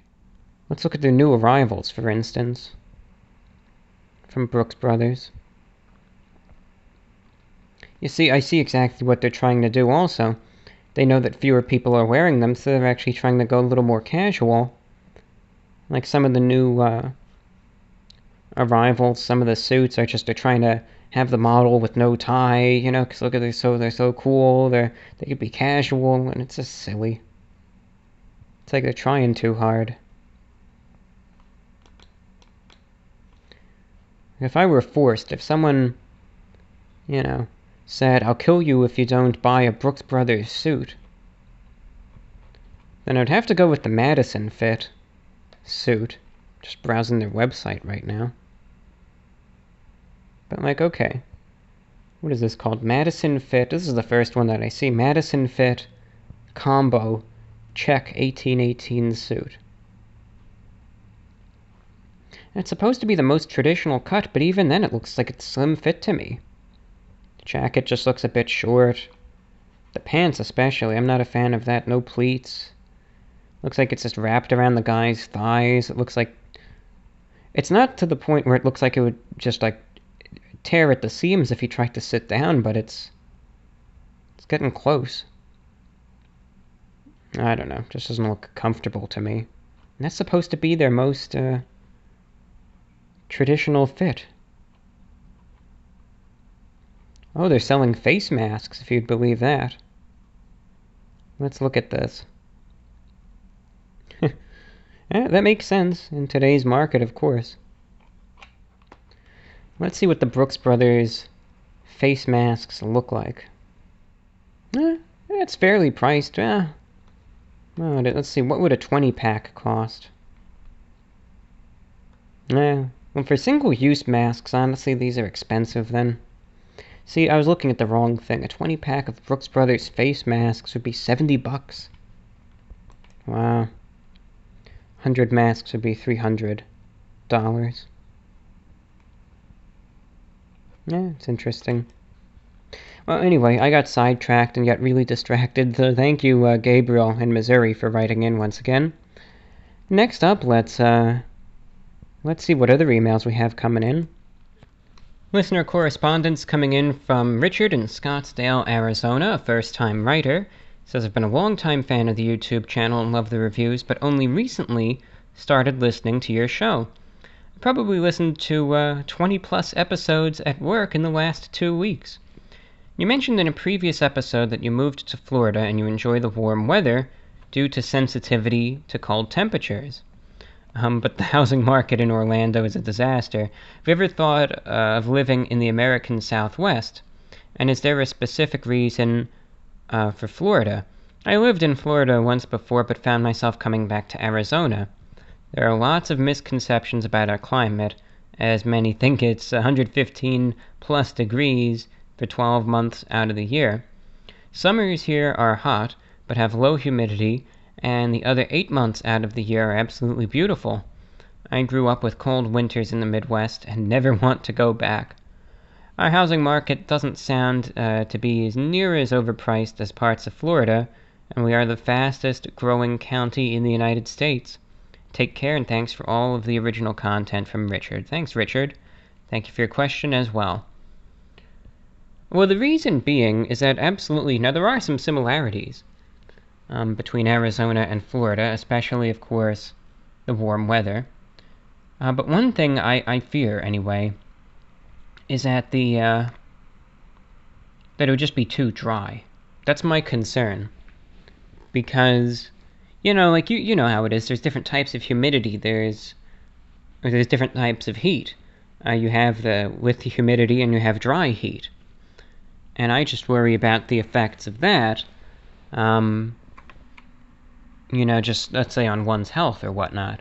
I just worry about the dry air. The humidity actually, for me, does more good than harm. And that could be different for different people, but I really don't mind that at all. So, that's just my concern, the dry air. But, we'll have to see. You know, one place in the Southwest that I'd always thought about is Las Vegas. But, that too has many misconceptions, I'm sure. And the situation there, I bet, is very different than what is, you know, glamorized in media. And it really goes for all parts of the country. Every place is really different than what you see on paper, you know? in some ways good, some ways bad, but that's what it really comes down to. So thank you for writing in. Looking back out the window, and I still see those dark clouds, but they haven't really moved at all. And I don't know, I thought it's been a while, but I'm looking at the radar, and it's just, I don't know, it's just sitting there over one place. It's not really going anywhere, the storms.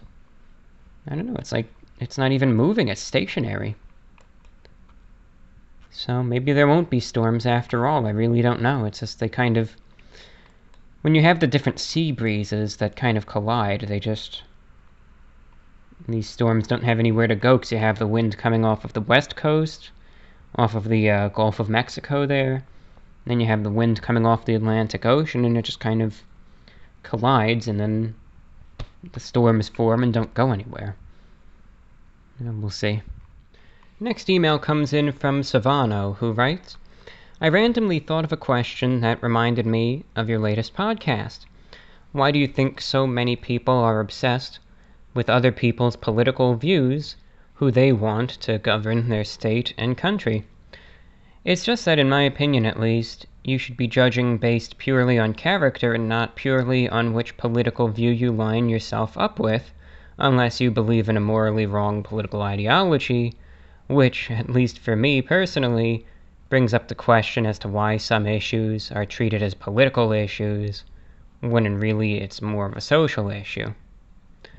Like, is it really that political to think everyone deserves and has the right to be equal? I've always been more of a in-the-middle person, where I can see positives as well as many negatives on all sides of the political spectrum.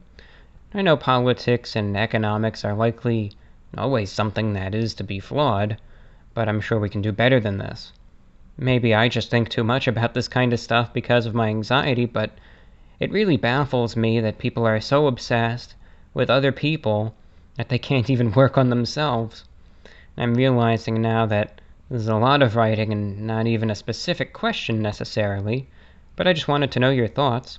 If this is too political for you to answer, I understand. Hope you're doing well, from Savano. So thank you, Savano, for checking in. And, no, not at all, it's fine.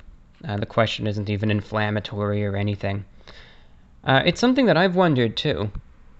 I think to answer the first question, because it's a sentiment that I share, mind you.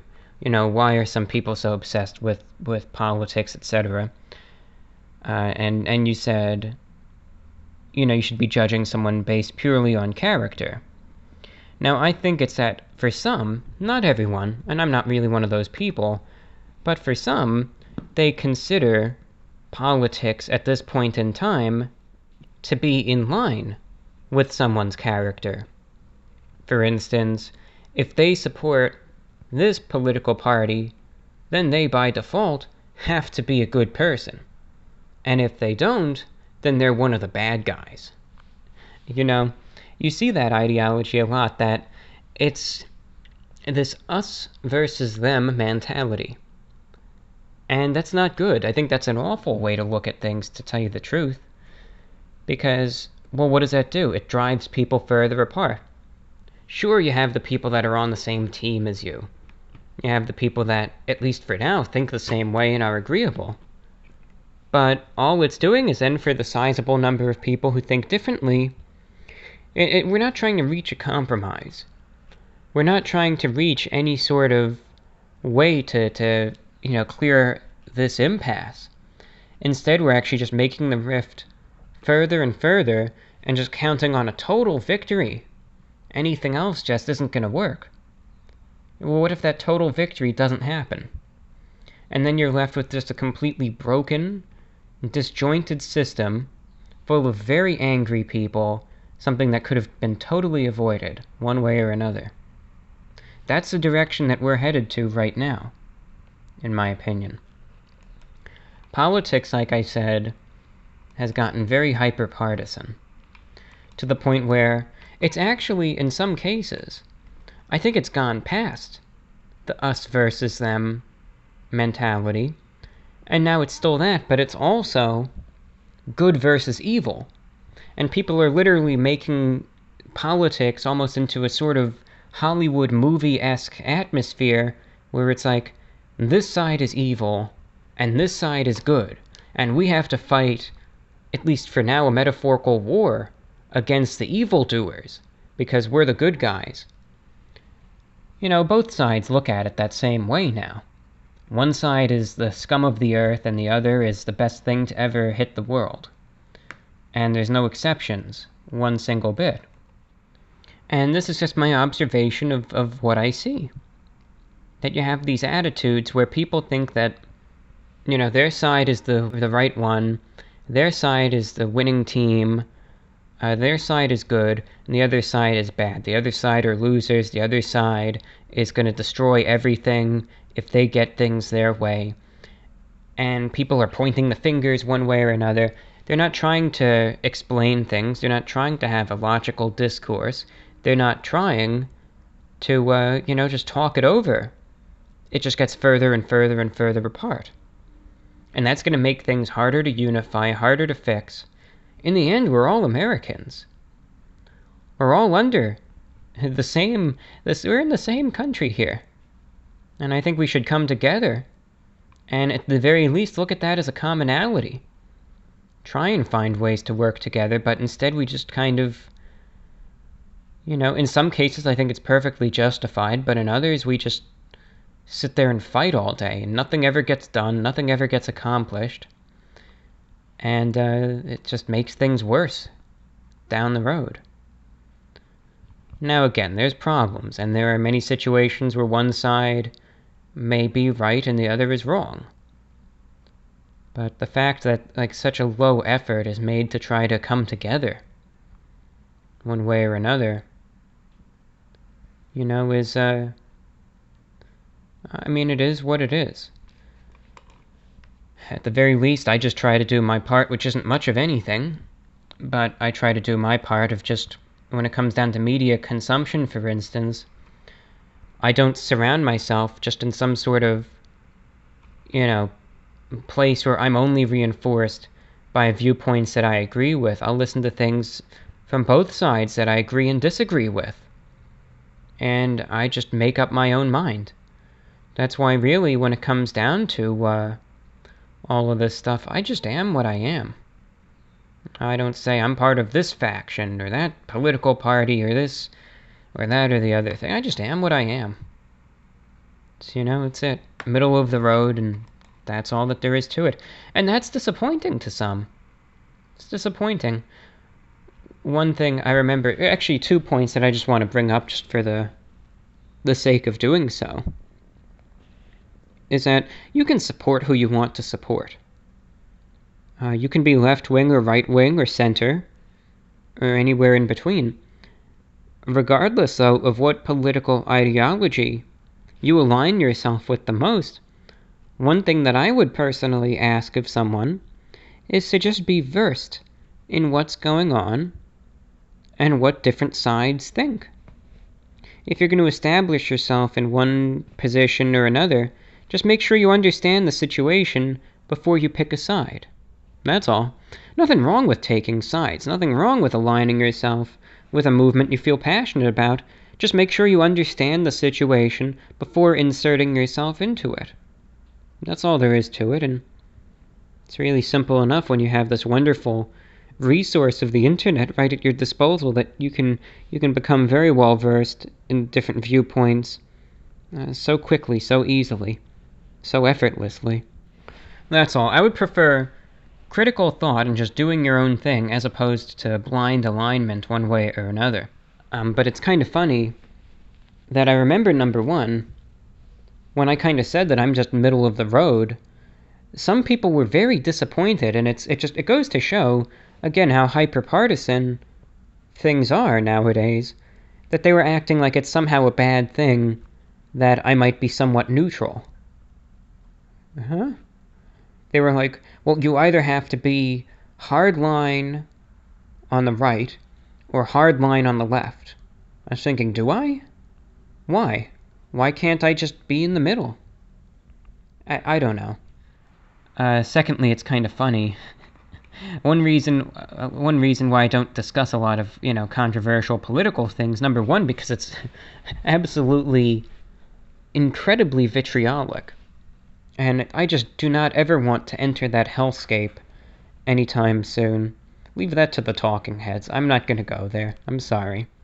It's just funny because you just know that a lot of the people who sit there and tell me, I want you to get into the real controversial social and political issues, you know that they're just saying that because they hope that I will say what they want me to say.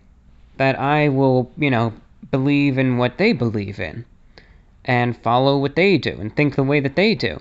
And guess what? The same people that encouraged me to say this, that, or the other thing, if I say it and it doesn't go up to their expectations, forget it.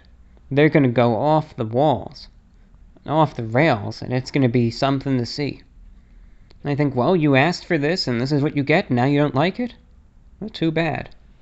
But I'm not going there. I am not a political commentator. I discuss geopolitical issues from time to time, but I don't get into the nitty-gritty stuff. Leave that, like I said earlier, to the tens of thousands of people who dedicate all their free time to doing it. You know, obviously these are tense times. These are difficult times, and things are rough this whole year, especially in the United States. But it's sad to see, you know, things drifting further and further apart.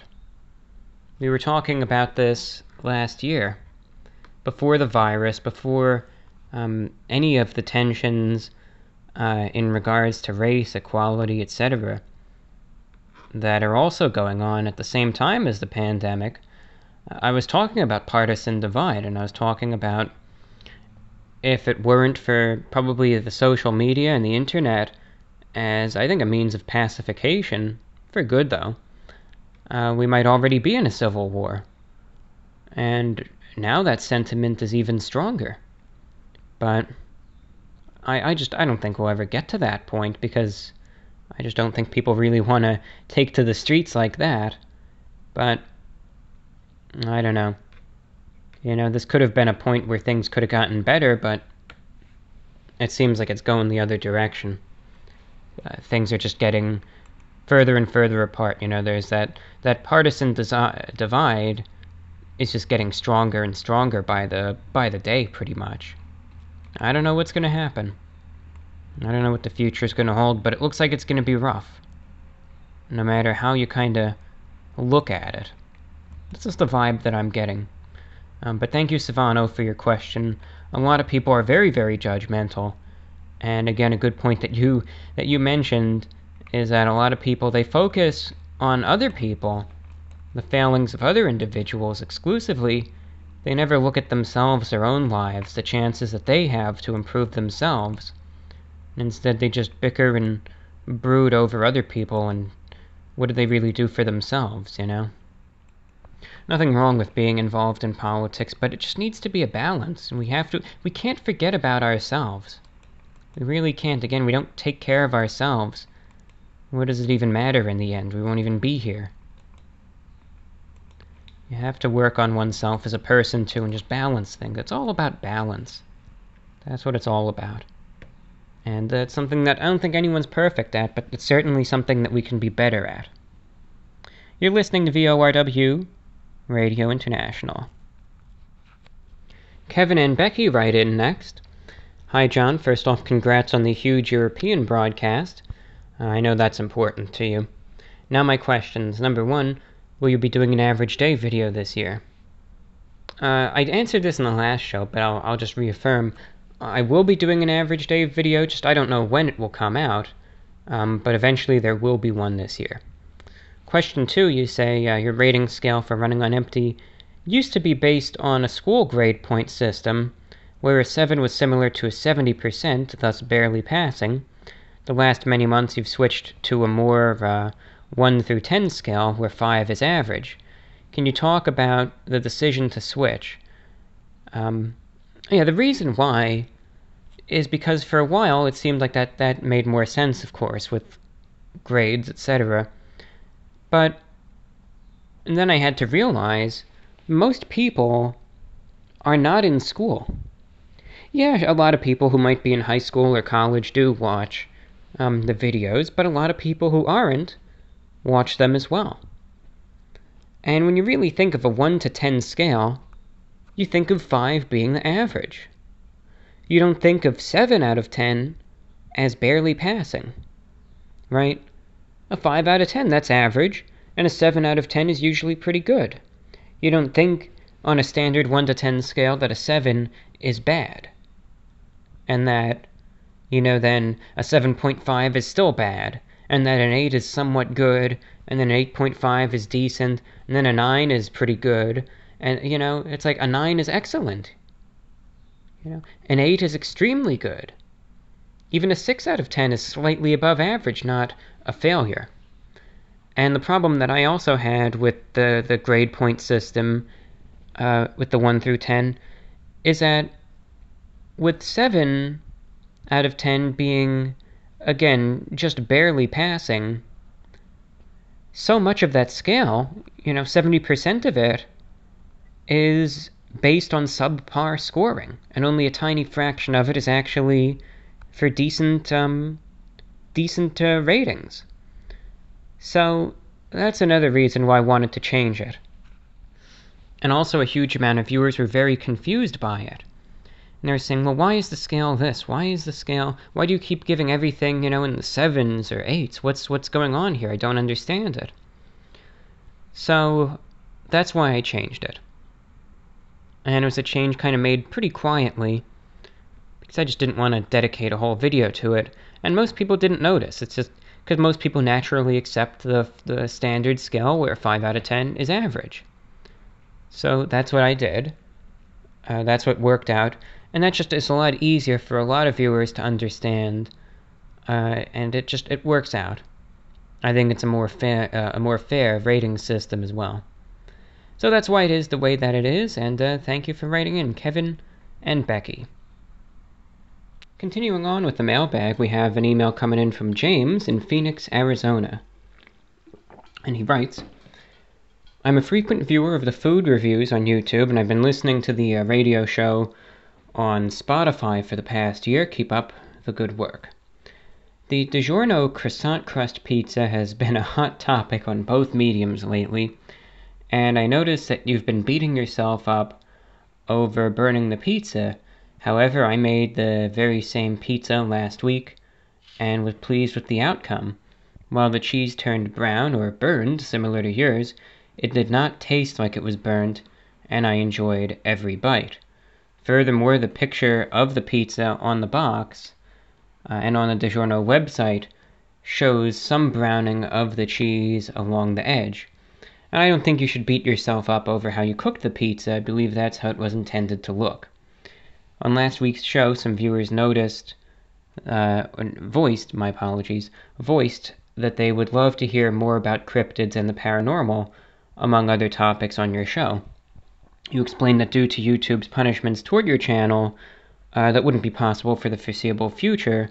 I was wondering if you had thought about creating a YouTube-friendly version of the show, where you remove the questionable topics/segments before uploading your show, and then you could provide the full show on mediums where it's not prohibited, perhaps Spotify and everywhere else you have the show. Or maybe even launch your own website.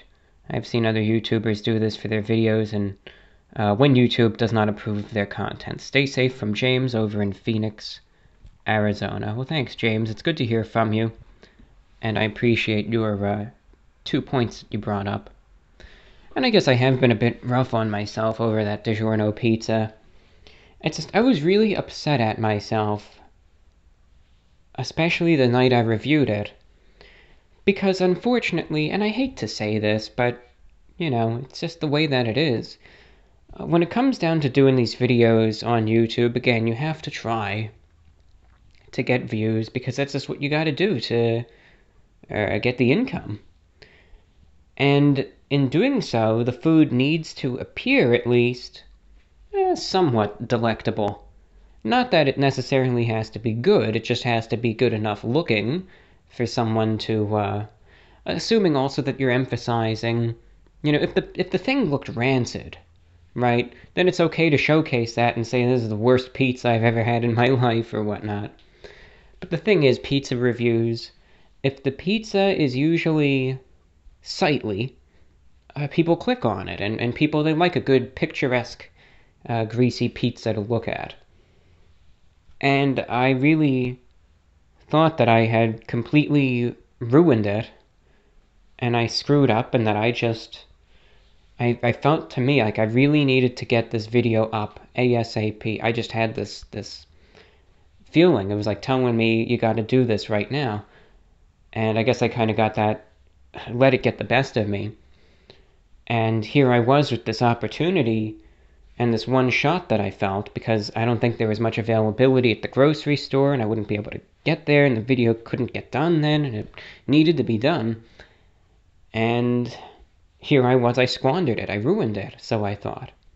Now I realize, of course, looking back, that this happened to so many other people. And really it didn't. It happened to a lot of people, and some people actually thought, again, like the browning of the cheese was fine. But I thought that it killed the opportunity, almost the most important part of the video, the potential thumbnail, and it ruined it. And I was so angry at myself. But it's just a pizza, move on from it.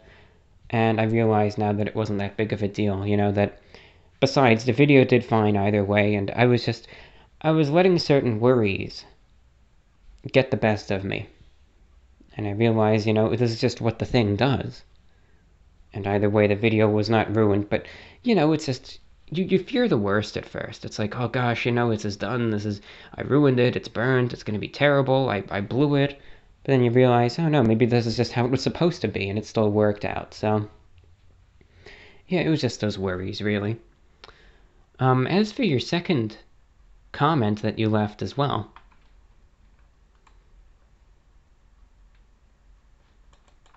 I appreciate the suggestion for what you mentioned there.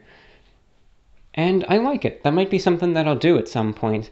Not that, again, like this, you know, any sort of, it won't be any sort of hardcore political talk or anything. But it would just be something, again, to discuss, like the paranormal, if I want to. I took a risk today. I don't know what's going to happen.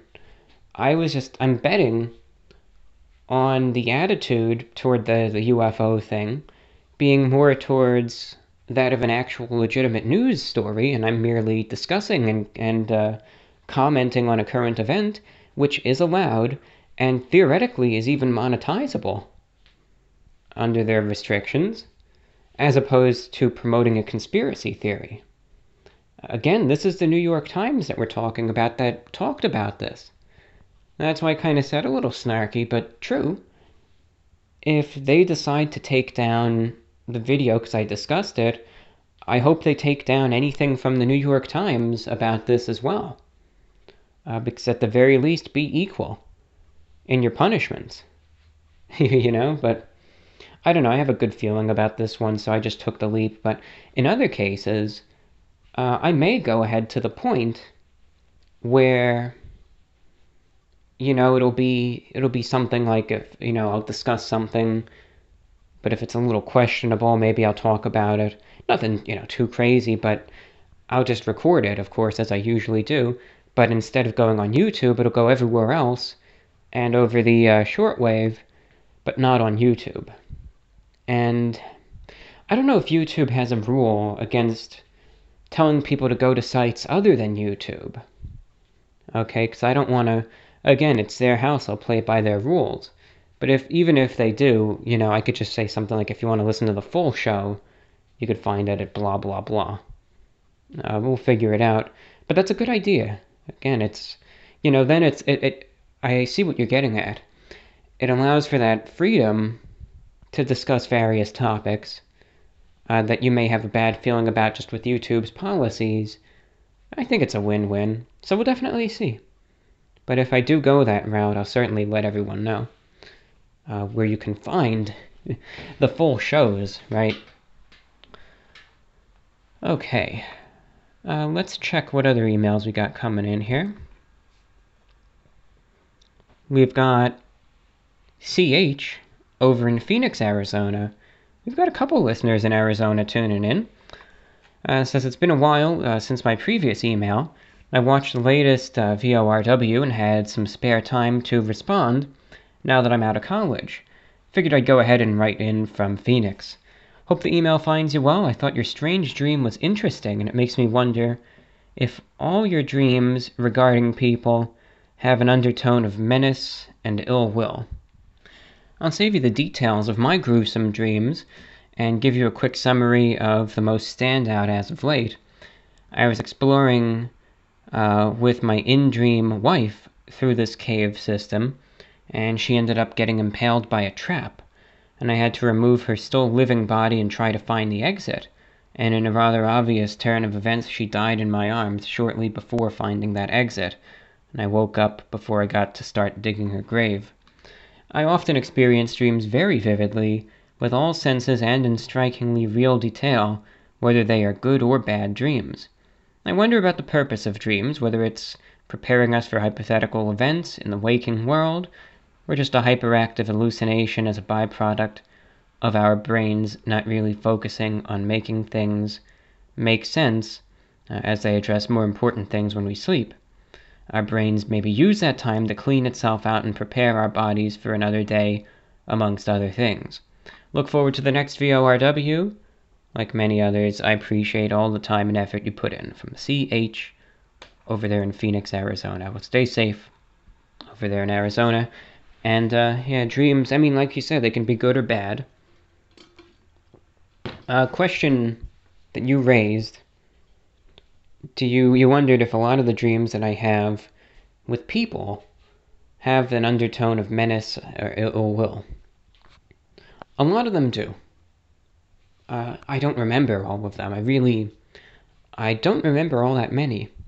But of the ones that I remember, they usually, I wouldn't necessarily call them bad dreams, but they most certainly do have, or outline, profoundly negative traits or characteristics in society, or they can have a little bit more of a melancholy undertone. Now, that's not to say that everyone in the dreams that I have is bad. In many of the dreams, there are wonderful people in them, good individuals as well. But it is not just all smiles and rainbows and sunshine and all that. You know, you have the good people in an evil world. That's how it usually is. Like, there's lots and lots of bad people, but there's still a few little, you know, shining lights in this sea of darkness otherwise. And I do remember that I had a COVID related dream. I guess it was a couple nights ago. I can't really remember it all that well, though. I just had a dream that I had to go to this giant mall. I have a feeling it was probably based off of the Palisades Mall up in New York. And there were so many people there, but I needed to go. And, you know, I decided, okay, well, you know, in this day and age, everyone will probably be doing the social distancing, mask wearing and stuff. And I remember in the dream, even I was, it was like realistic. It wasn't even a very interesting dream. I was strapping on the N95 mask, because I thought I'd be in a high contact environment, so you know you got to go big there, and a good N95 mask can actually protect yourself as well. A lot of the surgical masks or the cloth masks, I think studies have came out that do show that they offer limited protection to the wearer, but you know, if everyone wears them, that's when they're the safest. It's a collaborative effort. But I do think that they do offer some protection. It's just my ideology.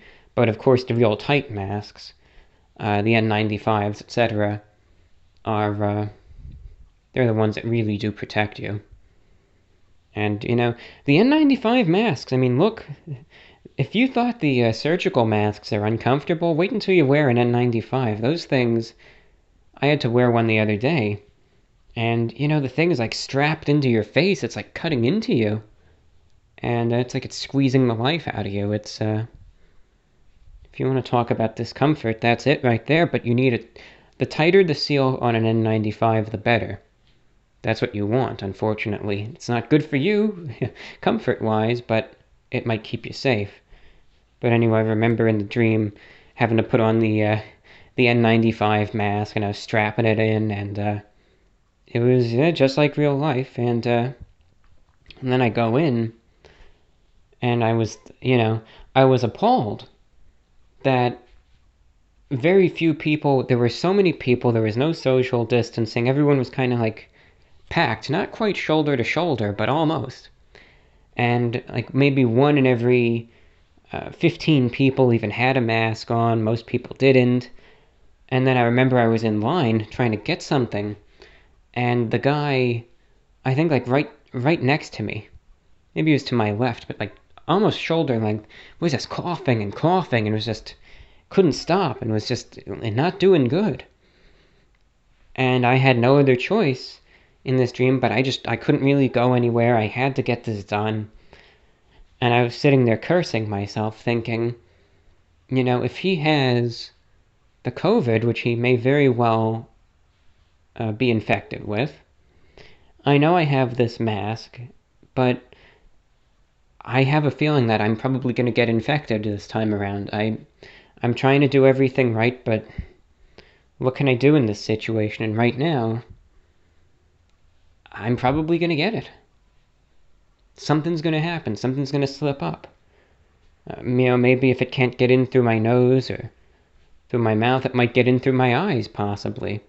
Be absorbed there, I don't know. And after I was able to kind of get my thing and get away and get out of there, I was walking back, I guess home, and I was really despondent. I was just sitting there thinking I blew it.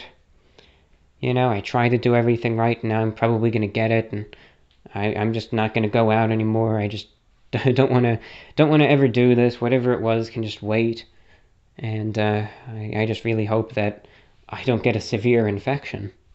And that's just what I was thinking in the dream.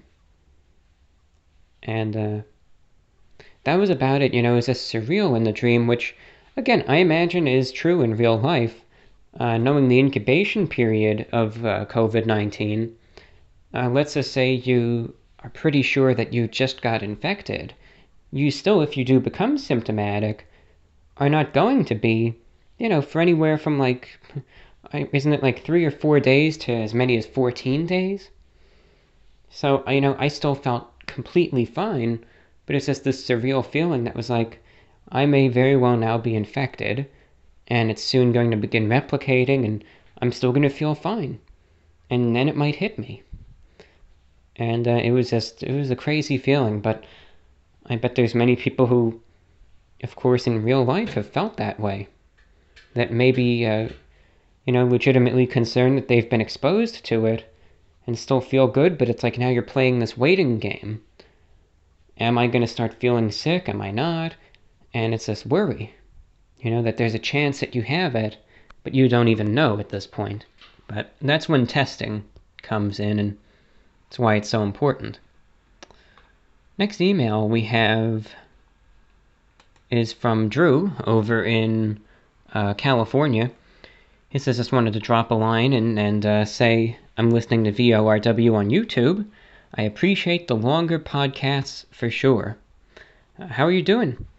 I actually agree with nearly everything you say, but even if I didn't, people are so strange to go to such extremes.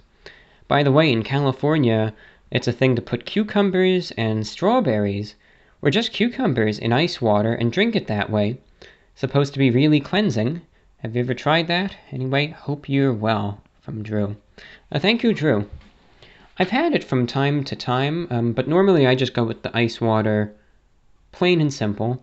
Sometimes with a little bit of a twist of lemon, but not too much. I've heard of strawberries, but especially cucumbers. And to tell you the truth, I might have to do that again at some point, this slice of cucumber in the ice water, because let me tell you, that sounds refreshing. It sounds refreshing. And cleansing is also good a good word to describe it. So certainly something I would be up to trying.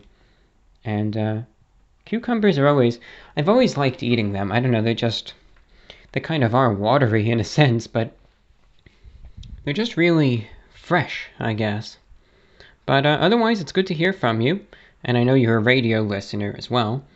And yeah, everything is going good. Everything is really going good. Just, you know, it's turbulent times in the world. Very, very turbulent. And I'm sitting here, I'm kind of multitasking as I'm answering the correspondence and doing the show. I am still looking at the tropical weather. And I'm still looking at the track for the potential storm there.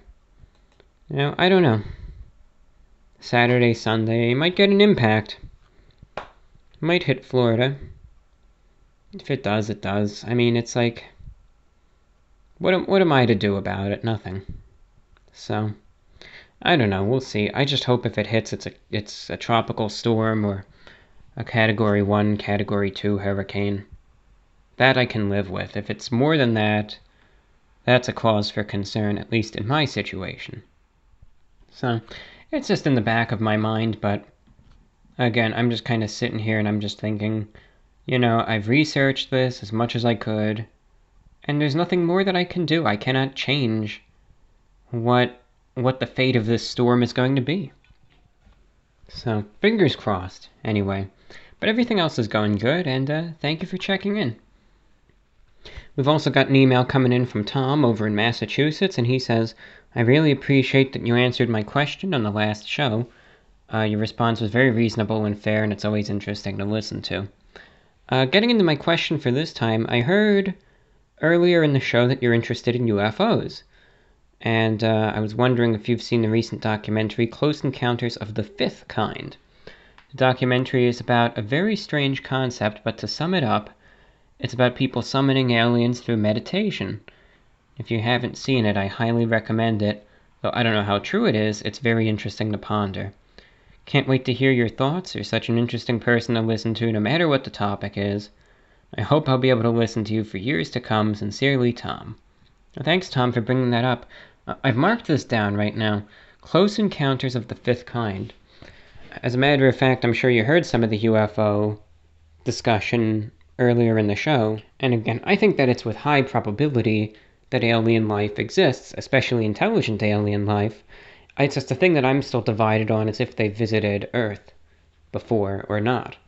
But, you know, some of the encounters, especially from government insiders, whistleblowers, credible sources, is very compelling. But then you get other things that just seem off. Again, like the Dulce, New Mexico alien wars or something that just seemed way too absurd, you know. But I don't know. It's fascinating either way, and there's a few that I want to watch, so I've marked that down. Close Encounters of the Fifth Kind. It's interesting, though, and meditation, you know, that is something that I do recommend. And, I mean, like, look at some of the Buddhist monks, you know.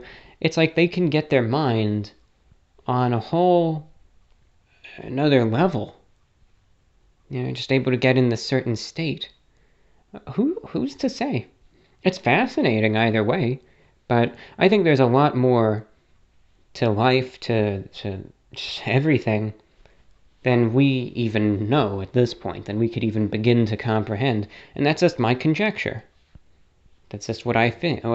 That's just what I feel. I just think there's a lot more to it than what we really know at this point. So, I mean, who's to say? But, yeah, the UFO stuff is still, it's really cool. Really cool. And one show, of course, that I was listening to a couple times in the last few weeks was Coast to Coast AM with George Norrie. Of course, that show's been around on the radio for decades. And it's still a fun show. I just don't like how some things on it just become so overtly political, or like an infomercial where, you know, they have some doctor trying to sell some health remedy when, you know, that doesn't really have much to do with the paranormal. And I don't like how on the show, they were sitting there trying to politicize the face masks and stuff. I really not a fan of that. And I know a lot of other people have that problem, too. You know, I tune in not for political discourse or any of that, or infomercials. There's plenty of shows out there that provide both of those things. But I try to tune in to Coast AM for the paranormal discussion. And you still get some good stuff, but I think, as I think many people would agree, Coast to Coast was the best when Art Bell was the host. And of course, I don't remember that firsthand. Of course, I never listened when he was the host, you know, live, just to recordings of the show from years ago. But Art Bell was a fantastic host. And I did have the pleasure, before he passed away, to listen to his, I think, final show that he did, Midnight in the Desert, which was, it was the comeback of Coast to Coast AM. It was hosted by Art Bell. And I remember it was exclusively paranormal, and it was fascinating. And Art Bell, I mean, he still had it. You know, he was all there. He was all there, the real deal. And Midnight in the Desert, again, it was a paranormal show. It ran several hours in length. It was just like Coast to Coast AM. Call-ins, interviews, guests, you name it. It's a very good radio show. And it was several hours pretty much each night. And I think the show premiered, if I could guess, I think it was like in 2015 when I really listened to it, when Art Bell was the host. And it was on AM stations, FM stations around the country. But what the icing on the cake was that Art Bell's show, Midnight in the Desert, was also syndicated on shortwave. And it was broadcast on, I think, 5085 kilohertz with, 100 kilowatts. He was buying airtime from one of those stations that sells it, like I do. And it was just so cool to be able to listen to that on the shortwave. That's actually how I kind of heard about it and rediscovered Art Bell. And I would listen to that show every single night. It would always come in clear, and it was so much fun. And then eventually he stopped as the host, but then he let, I forget her name, but then there was a new host, and she was okay, but you know, you can't compare someone right off the bat to someone like Art Bell, but she still did a good job. And then the new host of the show was still, you know, just doing a great job, and I listened until I think like mid-late 2016 when the station that they were buying airtime on for some reason kicked them off the air. But, you know, they were a popular program, and it was so much fun. But, yeah, I mean, that was a great show. It was a great show. They discussed a lot of good paranormal-related stuff. If you're listening in, by the way, any questions, comments, pieces of feedback are welcome to vorwinfo@gmail.com. Well, we are approaching the end of this program.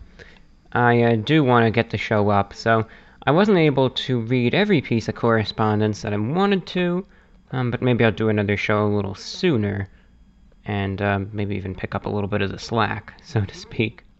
We have a final email coming in from Gio in the Philippines, who says, I've been watching you since 2016, when CNN did their story on your channel. I was 11 years old back then, and I'm very glad I found your channel back then, because your attitude of doing what makes you happy really imprinted on me at an early age. Keep up the good work, and here are my questions. Number one, I live in the Philippines, and I was planning on buying a shortwave radio, but I realized you only had frequencies available for American and European listeners. Do plan on expanding?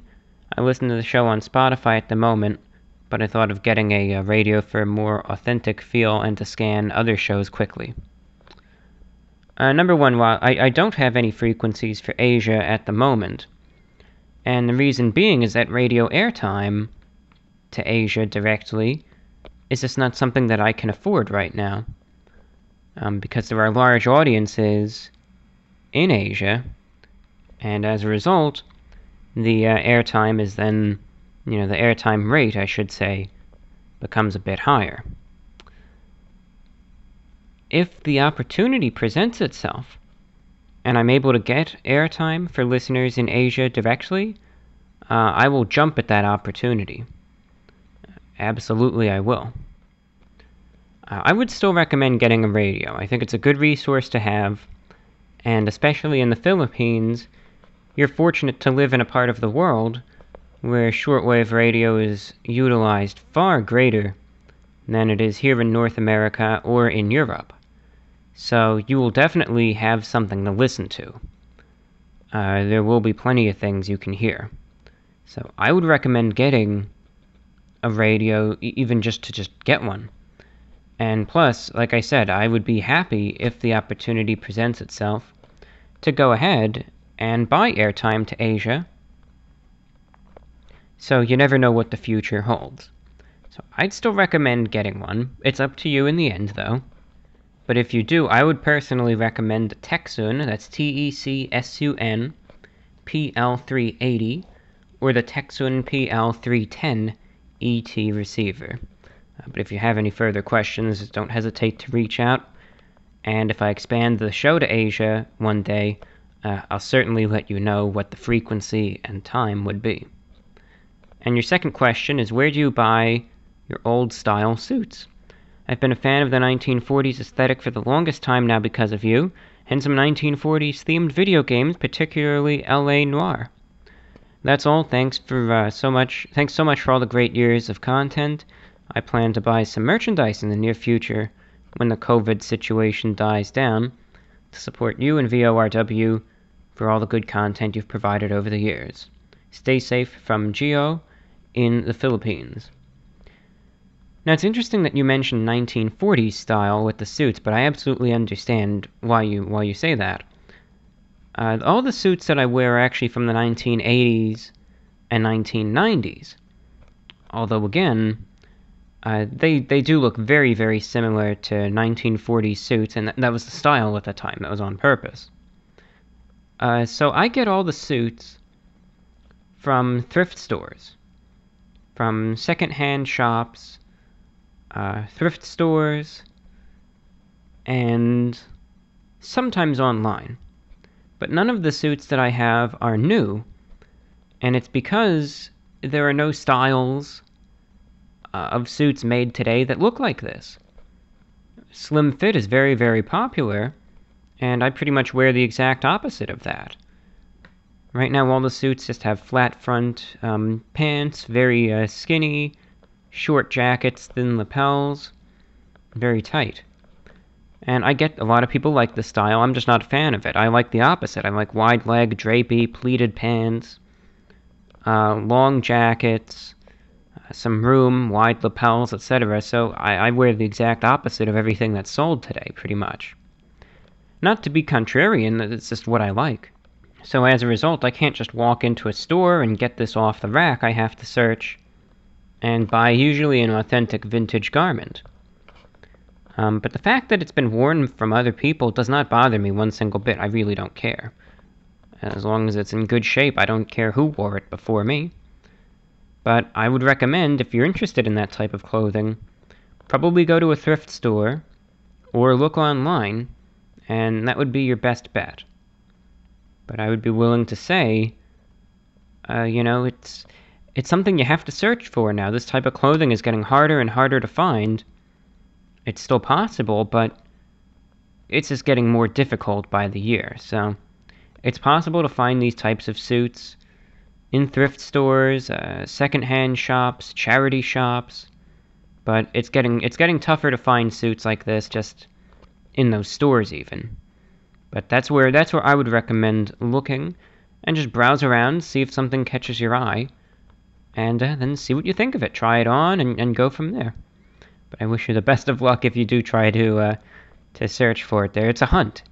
You never know what you're going to find. You might find nothing you like, but you might find a really good suit. I mean, who's to say? So thank you, Gio, for writing. And with that, that's all that I have for today's broadcast. Again, I wasn't able to get to all the correspondence, and maybe I'll do another show sooner rather than later to get to a couple more emails in addition to whatever comes in for this program. To everyone listening, please be safe, be healthy, and do take care. I wish you all the very best. Until next time, this is VORW International signing off.